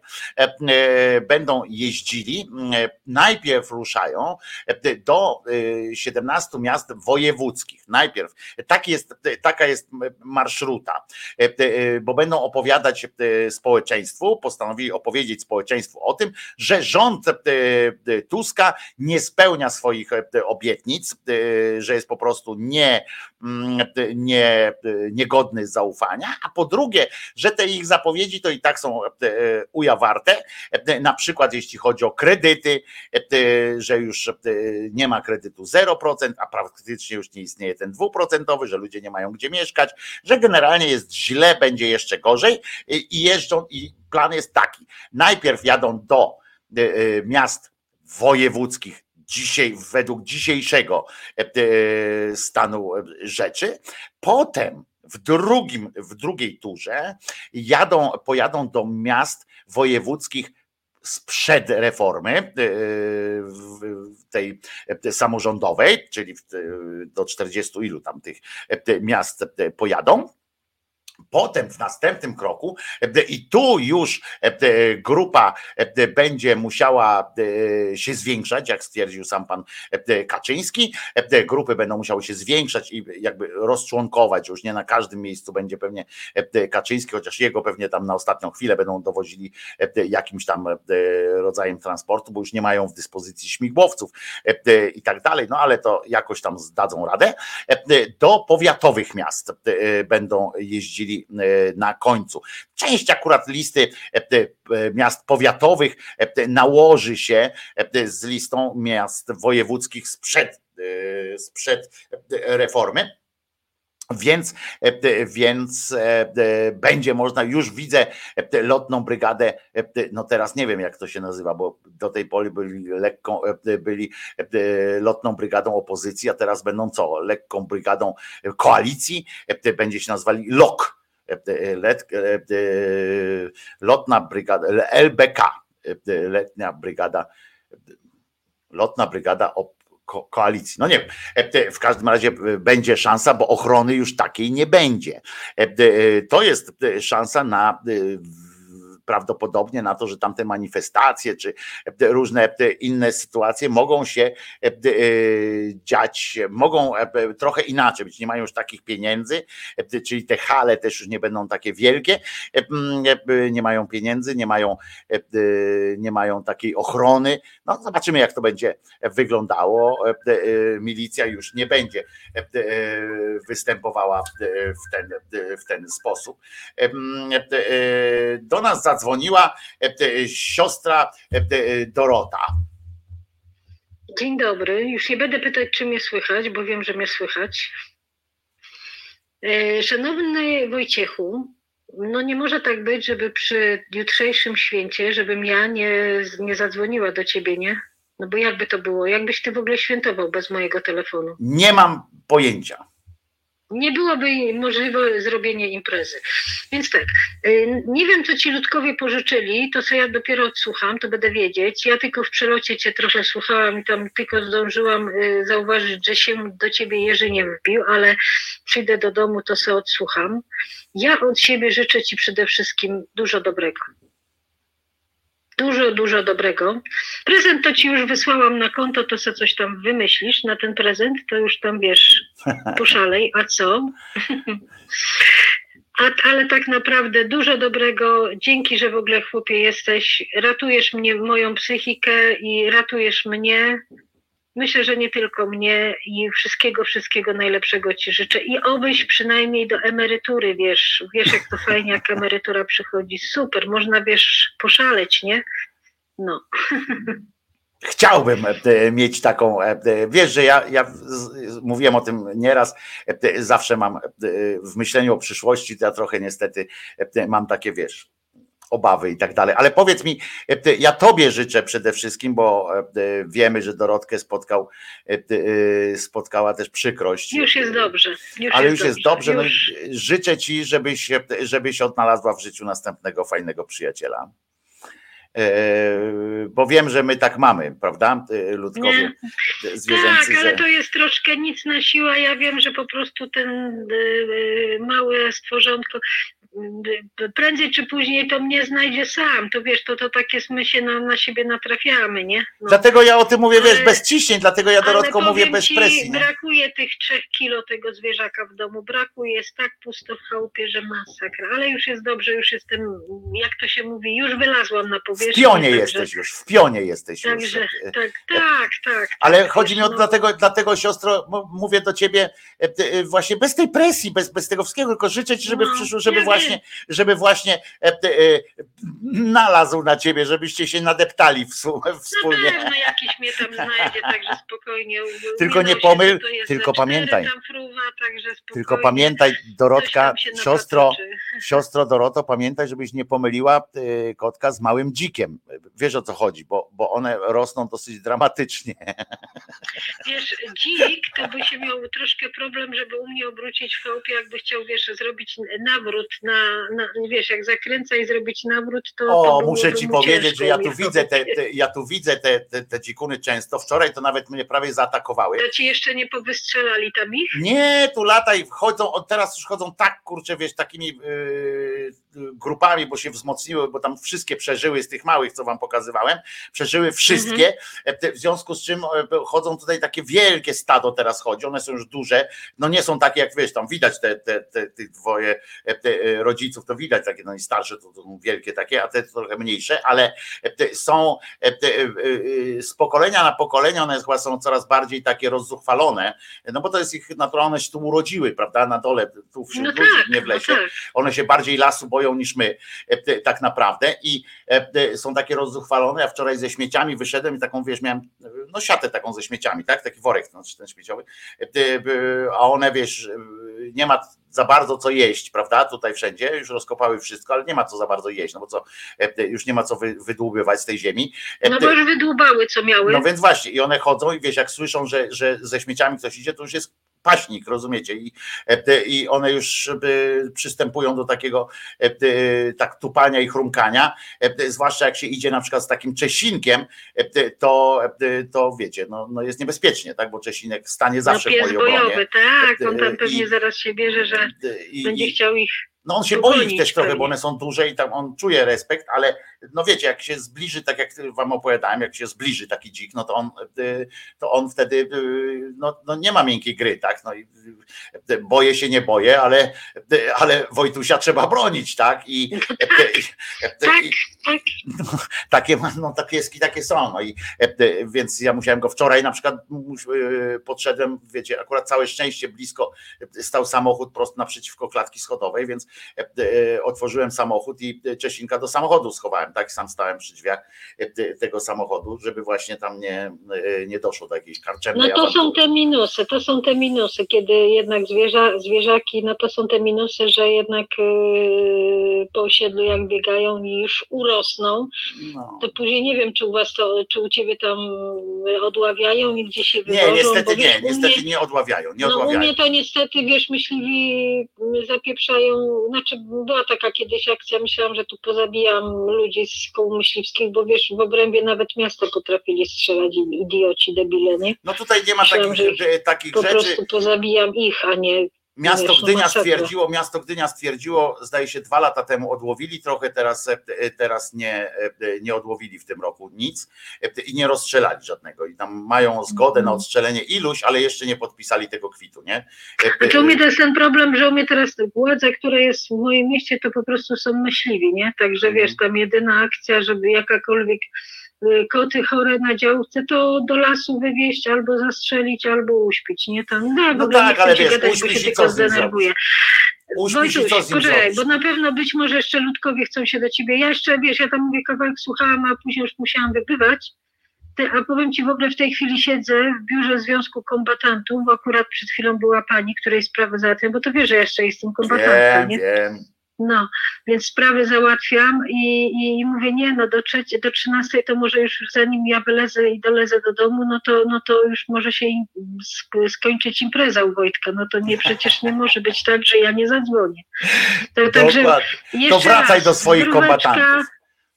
Najlepszego, kochany, i dla ludków, kochani, ja też bardzo wam dziękuję za wsparcie w tych ciężkich dla mnie czasach i czułam po prostu taką naprawdę, że nie jestem sama w tym wszystkim. No trzeba to po prostu przeżyć i wyprostować sobie i ten. Także dziękuję w ogóle czatersom i ludkom, którzy się ze mną kontaktowali. No i jak to mówią, ryjem do przodu. Ryjem ahead, tak jest. O łapkach w górę, pamiętajcie, łapki w górę, no i tam, co by miska Czesinka nie była pusta, nie? Otóż to, pamiętajcie, kochani, bo Czesinek tam, Wojtek to se poradzi, nie? Wojtkowi to i tak nie damy zginąć, a no, Czesinka trzeba zadbać. Ale czy ja Czesinkowi dałbym, czy ja bym dał Czesinkowi zginąć, Doris? Przecież to jest niepojęte. To my byśmy mu nie dali zginąć. Ale ja bym swoją wątrobę wyjął, rozumiesz, żeby Czesinek miał coś do jedzenia. Wiesz, ja wiem, że ty masz tam taką sąsiadkę, która o Czesia zadba, także już, a to jest bardzo dużo. Tak, to mówiłem, tak, sąsiadka moja Kasia. Bo ja wam powiem, że ja też miałam taką przyjaciółkę, która jak ja gdzieś lądowałam zdrowotnie, to moja przyjaciółka się zajmowała moimi zwierzakami, a teraz no niestety przyjaciółka w zeszłym roku zmarła i już był problem, nie? Natomiast też mam w pouczenie ludzi, którzy mi pomagają jak potrzeba. Wiecie co? Wiecie jak to jest ważne, kiedy jest problem, na przykład zwierzak chory i trzeba z nim na kroplówkę, telefon do przyjaciółki, ja mówię, kurczę Lucy, muszę z Cezarem, ona mówi, dobra, za 10 minut jestem.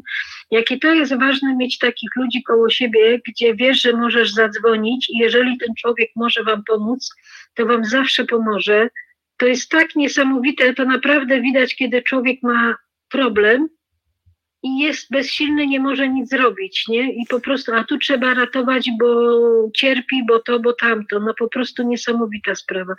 Dlatego także budujmy swoje sieci społeczne i nie odrzucajmy ludzi, którzy się do was uśmiechają. Jak zobaczycie, ktoś się do was uśmiecha, to odśmiechujcie. Nawet jak w jakiejś sytuacji ktoś nie może, bo w danym sytuacji może nie móc pomóc, to czujesz, albo ja czuję, że ta osoba, bo też nie nadużywam tego, nie? Ale też z drugiej strony ta osoba też może na mnie liczyć, nie? To też jest ważne. Ale to jest oczywiste, dlatego tak mówię o sieci społecznej, a nie o tylko, wiesz, o tym, że tylko w jedną stronę ma to działać, prawda? Ale powiem ci, Wojtek, że to naprawdę, my też jesteśmy tacy, bo naprawdę jak się ze mną ludzie kontaktowali, to czułam tą, wiesz, pozytyw taki, że mi to pomagało, kiedy żeście mi tam czy na Messengera, czy gdzieś tam zostawiali takie, no po prostu dla mnie to było tak ważne. Nie byłam czasami w stanie się odezwać, bo wiadomo, ale że przyleciało coś od was, czy coś, kochani, bardzo serdecznie wam dziękuję. Mam nadzieję, że będzie okazja, żeby się z wami po prostu też w realu spotkać i wyściskać was wszystkich. Bo no w końcu przyjedziesz na któryś. Oczywiście, że przyjedę. No słuchaj, teraz jestem emerytka, to mnie będzie stać. No nie? Więc o to chodzi. Dobra, Doris, bo już kończymy powoli. Wszystkiego dobrego, kochani. I tobie, Wojciusiu, też wszystkiego dobrego. Cześć. Trzymaj się, Dorotko. Wszystkiego dobrego życzymy oczywiście Dorotce. Nie zgodzę się z Pawłem Gilunem, który tu napisał, pisior by nie pomógł. Otóż tak nie jest. Jeżeli buduje się sieć społeczną, to są sprawy, Są sprawy, w których oczywiście, o których się wtedy nie rozmawia, jakby no nie znajdziecie wspólnego języka, o tyle jeżeli masz sieć społeczną, prawdziwych przyjaciół po prostu, albo takich ludzi wokół siebie, to w pewnych sytuacjach nie ma znaczenia, czy jesteś pisiorem, lewakiem, czy kim, czymkolwiek, nie? To sieć społeczna na tym polega właśnie, że wiesz, możecie się pokłócić o wszystko. Ja mam przyjaciela, który pisowcem, takim prawakiem jest totalnym, ale w pewnych rzeczach po prostu wiem, po prostu mam szacunek do tego człowieka, to jest przyjaciel i są rzeczy, o których my sobie możemy pośmiać się z siebie, powyżygiwać sobie wzajemnie różne rzeczy, ale no kwestia właśnie tych społecznych związków, to po prostu nie istnieje moment, w którym by jeden za drugim, drugiemu nie pomógł. Po prostu nie ma i już. Nie? I tu nie musimy nawet sobie mówić takich rzeczy.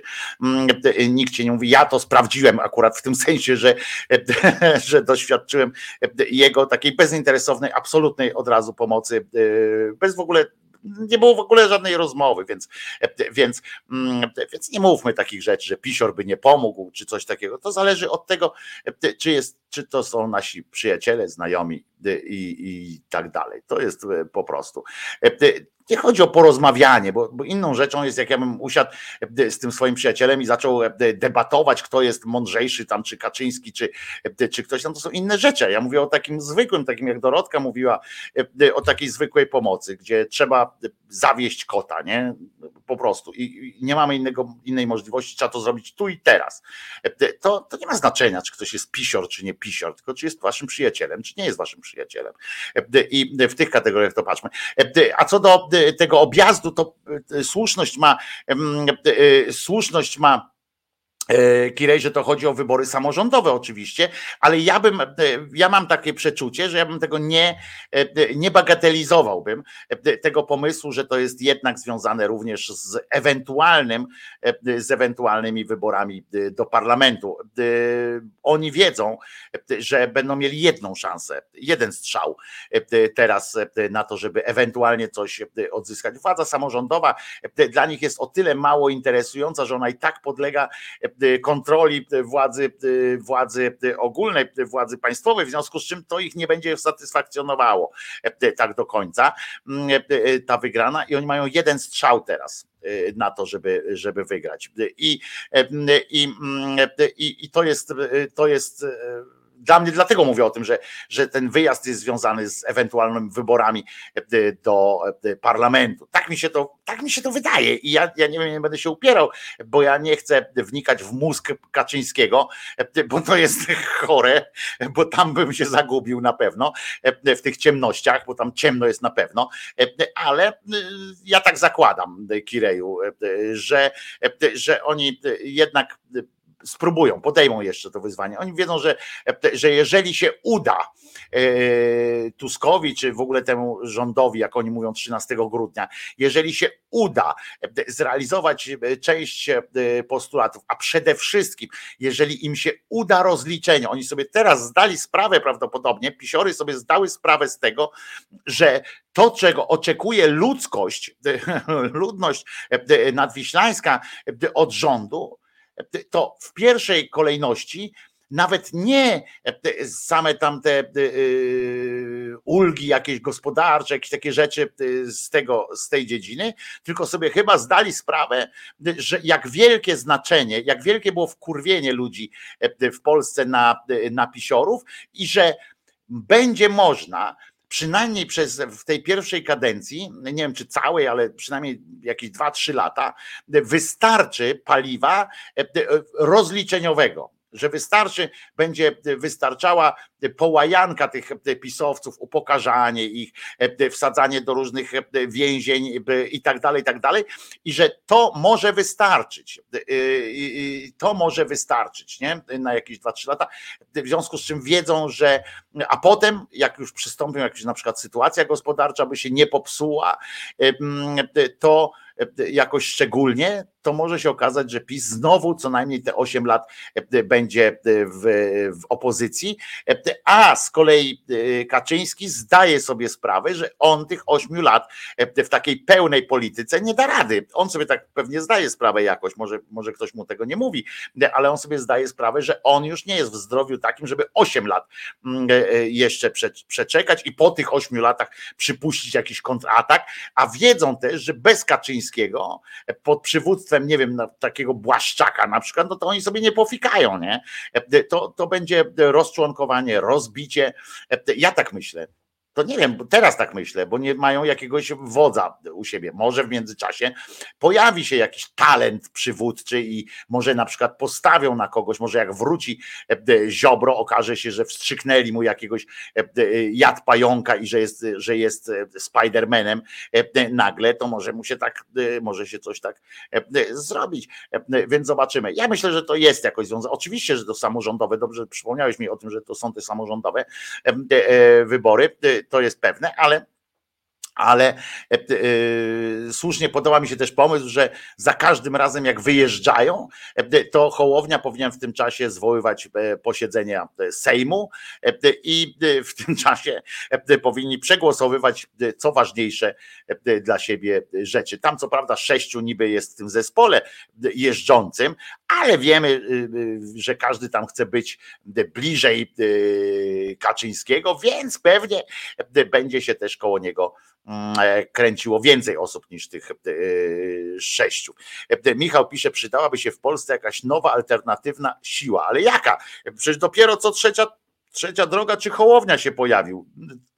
Przy wielu wyborach pojawia się jakaś nowa, alternatywna droga, i to jest już tak mityczne pragnienie, że już dajmy sobie z nim spokój, z tym pragnieniem. Co jakiś czas się pojawia tam, a to się Palikot pojawił, a to się pojawił właśnie Hołownia, a to się ktoś, kiedyś tam się pojawił Tymiński, rozumiecie.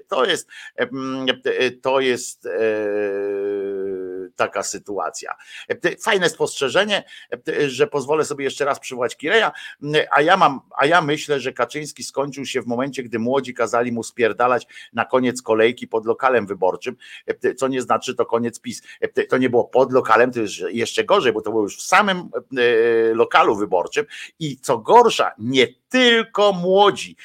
Tam w tej kolejce, jak sobie przypomnisz, albo ja wam mogę przypomnieć, ale to już nie teraz, mogę wam przypomnieć ten moment, kiedy tam są też starsi ludzie, którzy mu powiedzieli po prostu idź pan stąd, nie? Tam młodych to było 2 osoby młode, ale reszta to byli też młodzi w średnim wieku i starsi. To był przekrój pokolenia, przekrój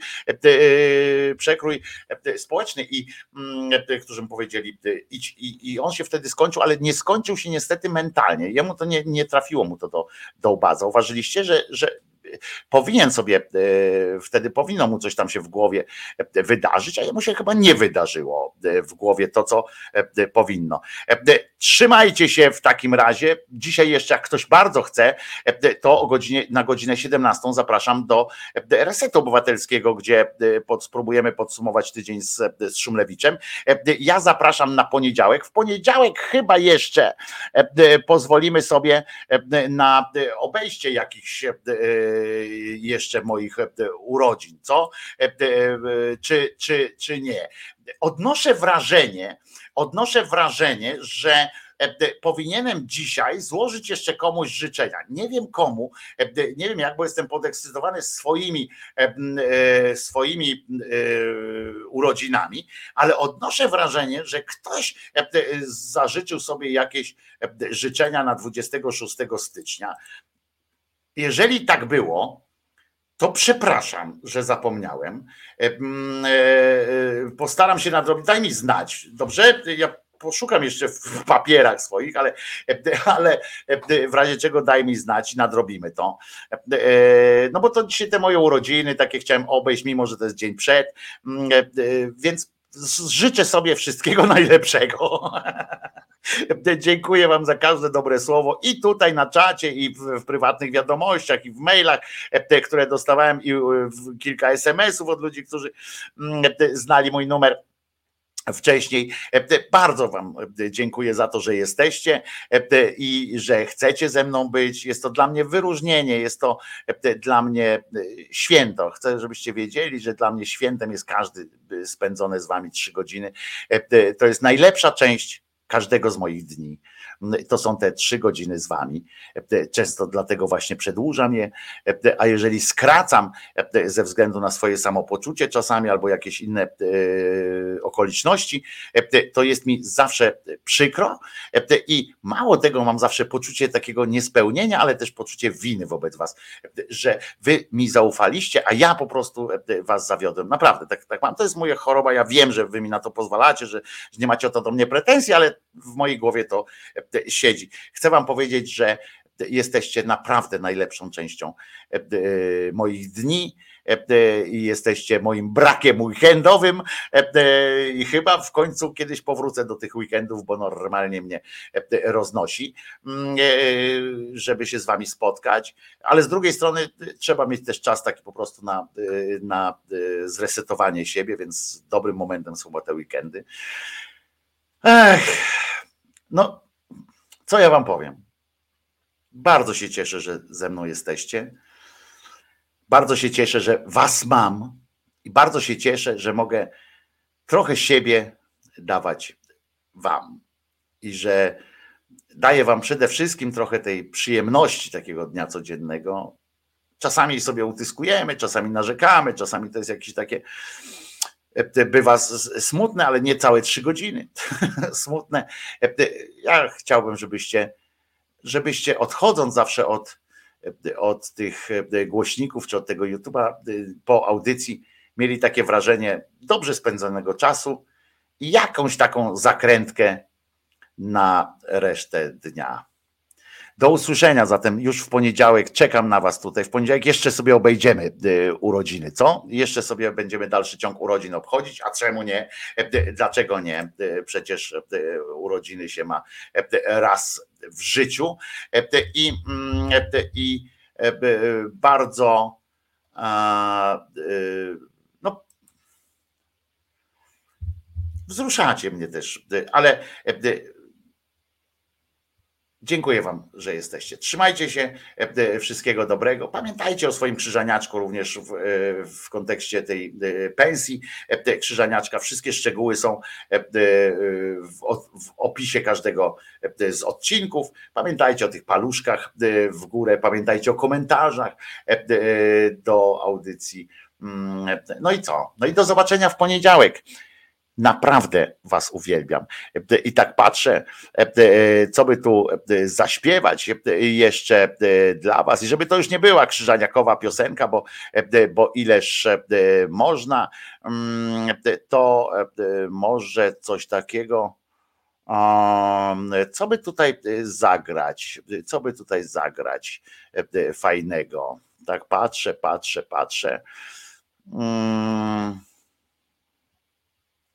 I wiem. Doktor Kiskis. Wszystkiego dobrego. Trzymajcie się. Zobaczymy się już w poniedziałek o godzinie 10 tutaj na kanale Głosu Szczerej Słowiańskiej Szyderii. Pamiętajcie, Jezus nie zmartwychwstał. I to jest bardzo dobra wiadomość. A po piosence jeszcze spotykamy się na wyznanie niewiary. Trzymajcie się. Wojtko Krzyżaniak, Głos Szczerej Słowiańskiej, rozkochanej w was Szydery.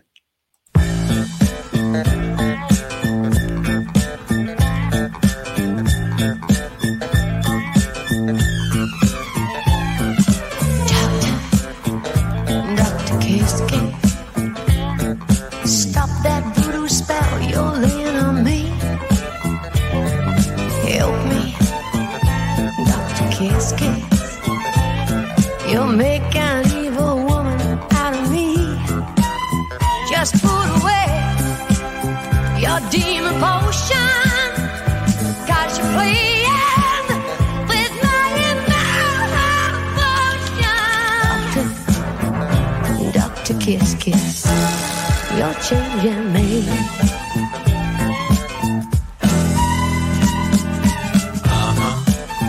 I'm Doctor Kiss, I'm gonna weave my love and spell on you.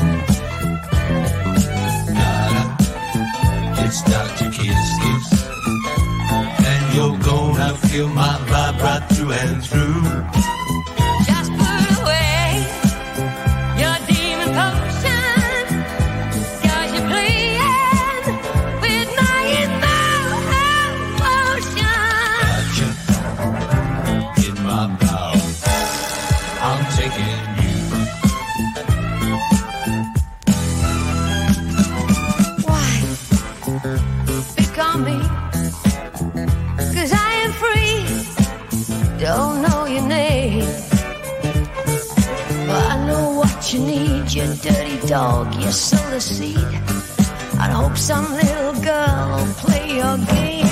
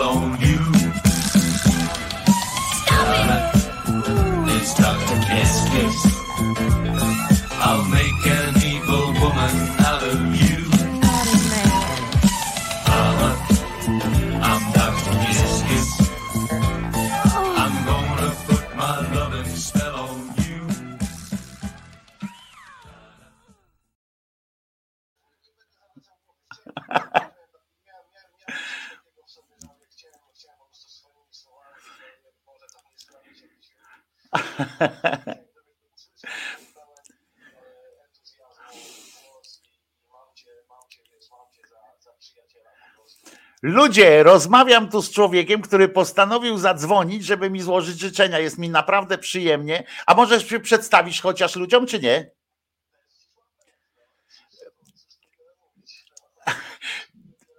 To nie, patrz, nie podłączyłem cię na ten Zdzisiek Bed. Zadzwoń, niedawno miałeś też okoliczność, w której ci składałem życzenia.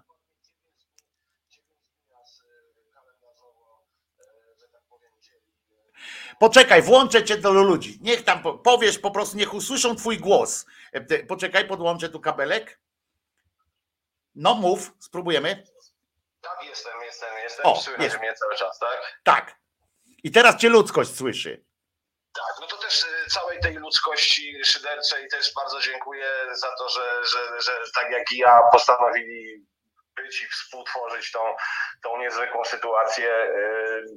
Bardzo mi jest z tym dobrze. No, i kiedy mogę, to słucham, kiedy mogę, to odsłuchuję. No cieszę się, że jesteśmy i chyba na tym też polega jakiś sens naszego życia, żeby właśnie znajdować te miejsca, w których jest nam dobrze, w których się czujemy bezpiecznie, to też o czym często mówisz.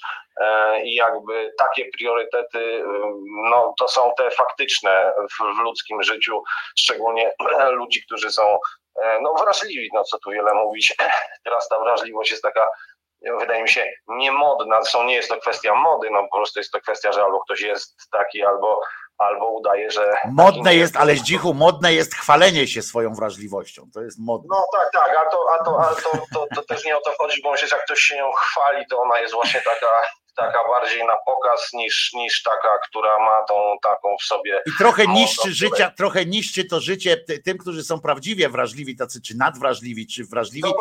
Dokładnie tak, bo ta wrażliwość też jest jakoś czasami malowana w taki sposób, że ci, którzy są faktycznie wrażliwi, nie odnajdują tego, co ktoś maluje jako wrażliwość. No nie? I tu tak też dochodzi do jakichś takich dziwnych sytuacji. Ale też ich postrzegają ludzie trochę jakoś jak inaczej niż w rzeczywistości oni są, bo patrzą na nich przez pryzmat właśnie tych ludzi, którzy tam opowiadają o sobie i tak dalej. I to tak powszednieje. To wydaje się, że tak samo jak ludzie z depresją, czy ludzie z właśnie ci tacy bez skóry troszeczkę, prawda? To spotykają się z takim przyjęciem, że oni nie są tacy, jacy są, bo ci symulanci, że tak powiem, psują rynek, o tak powiedzmy, psują rynek i pokazują się jako, pokazują nas jako innych trochę ludzi. Dlatego dokładnie tak, no jakby używają tego jako takiego koralika, w którym można gdzieś tam na chwilę zabłysnąć, a to wiemy, że to nie jest absolutnie tak. No, szkoda tylko tych, którzy dają się na to nabierać, bo są, nie wiem, za słabi albo nie mają mocy. Ja bardziej żałuję tych, którzy muszą potem ponosić za to, płacić swoją cenę za to, że inni ich robią. Dokładnie tak. Zdzichu mi powiedział, obiecałeś mi, Zdzichu, że wpadniesz tu kiedyś. Oczywiście, tak, z wielką przyjemnością. Może wpadnę ze swoim stadem dzików, które też tutaj mam. Chociaż nie wiem, czy uda nam się przez całą Polskę tak przejść. Natomiast na pewno też często mój syn Franciszek, któremu też w zeszłym roku 7 lipca składałeś życzenia po moim jakimś tam wpisie. Były tak, życzenia dla Franka. Też pamięta i też właśnie wiele razy mnie pytał i słuchaj, no to kiedy tam pojedziemy? Mówię, to damy Franka. Więc mówię, na pewno go spotkamy. Mówię, już pomijając to, że możemy go spotkać od poniedziałku do piątku. No nie? Dawaj Franka, tutaj przyjeżdżaj z Frankiem, tylko godzinę wcześniej mi zapowiedz, żebym posprzątał trochę, nie? Żeby syfu nie było. To my wiesz, na pewno ta nasza podróż trwa tak długo, że na pewno będziemy trąbili w trąb. Dużo wcześniej. To jak wyjedziesz z domu, to daj mi znać, nie? Bo ja dużo wcześniej nie zamierzam sprzątać, ale... Tak. Jasne, tak. To wiesz, poza tym wiesz, czasem mi się wydaje, że ludzie się lepiej poznają, jak poznają też swoje bałagany. Tak? No to też, no więc oczywiście, żeby było jasne, to Kirej też może potwierdzić i każdy, kto tu był, że jak mówię posprzątam, to nie znaczy, że tutaj błyszczy wszystko. I nie o to chodzi. Myślę, że wśród nas na szczęście takich ludzi ogarniętych jakąś taką nerwicą natręstw polegającą na przesuwaniu każdego kosmyka kurzu, to nie ma i to jest trochę niezdrowe też, także nie można się przeginać. Co to chodzi? Beata pisze, Wojtuś, ale my dzisiaj, ale dam radę jeszcze ogarnąć. No. Także też trąbią chwilę wcześniej na pewno. Oni z Warszawy jadą, to wiesz, z Warszawy jadą, to zanim wyjadą, rozumiesz, to trochę jest. Zanim stolnica ich wypuści. No więc o to chodzi, nie? W razie czego zrobić. Na koniec mogę jeszcze tu zrymować. O, dawaj, rymy to zawsze. Krzyżaniaku drogi, życzę ci, abyś miał zdrowe obie nogi i przynajmniej pół głowy. I tyle, no nie? Resztę rymu dopiszę w mailu.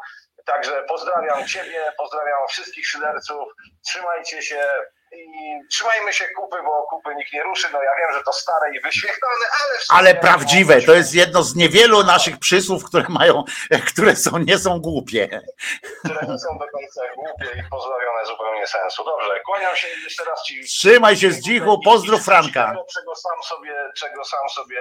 Czego sam sobie życzysz. No, z tymi życzeniami to też jest, wiesz, ciężki temat do długich rozmów, no ale wiadomo, chodzi o to, co mamy w sercu i co możemy sobie, wiesz, przekazać z takim jakimś właśnie czasami wybuchem nawet takiego entuzjazmu, który jest prawdziwy po prostu i tyle. Trzymaj się. I uściśnij Franka oczywiście.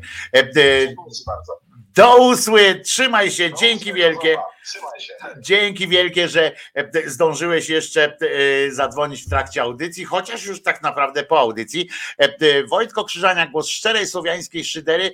Pamiętajcie, że Jezus nie zmartwychwstał, Maryjka nie zawsze była dziewicą, a Mahomet nigdzie nie ulatywał, bo to banctwo był.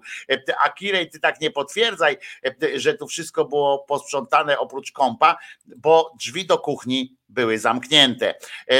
Wojtko Krzyżaniak, głos szczerej słowiańskiej szydery i na razie trzymajcie się, no i po prostu bądźcie szczęśliwi, przynajmniej tak, jak ja jestem w tej chwili. Nara, trzymajcie się, do usły, do zoba i pamiętajcie, że... No, ja zrobiłem swoje. Teraz forsa.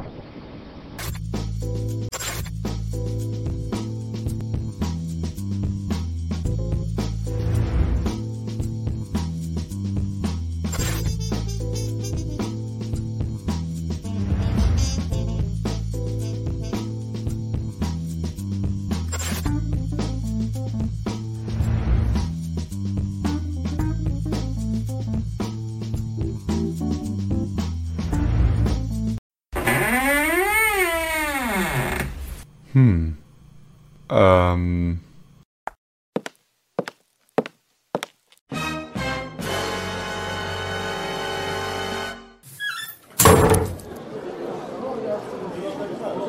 cisza mi tu. Piątek jest, 27 stycznia. Do Wojtka urodziny. I nie ma co tu banie nos puszczać. Do Wojtka urodziny i na 3-4. Przynajmniej tak ładnie jak ja. I jedziemy. Piosenka, radość nas wyzwala. La la la la, la la la la. Wspólnego śpiewu rośnie fala. La la la la. La, la, la, la. Wypłyną dźwięki tej piosenki. La, la, la, la, la, la, la, la. Każdy się robi w sercu miękki. La, la, la, la, la, la, la, la, la, la, la, la, la.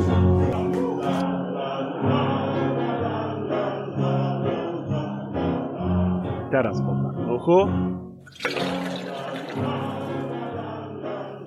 Wojtuś, a wszystkiego najlepszego, zacności wielkiej, kudłaty człowieku. I paka. I brawa dla tych, co na czacie i ze mną elegancko śpiewali. Też paka.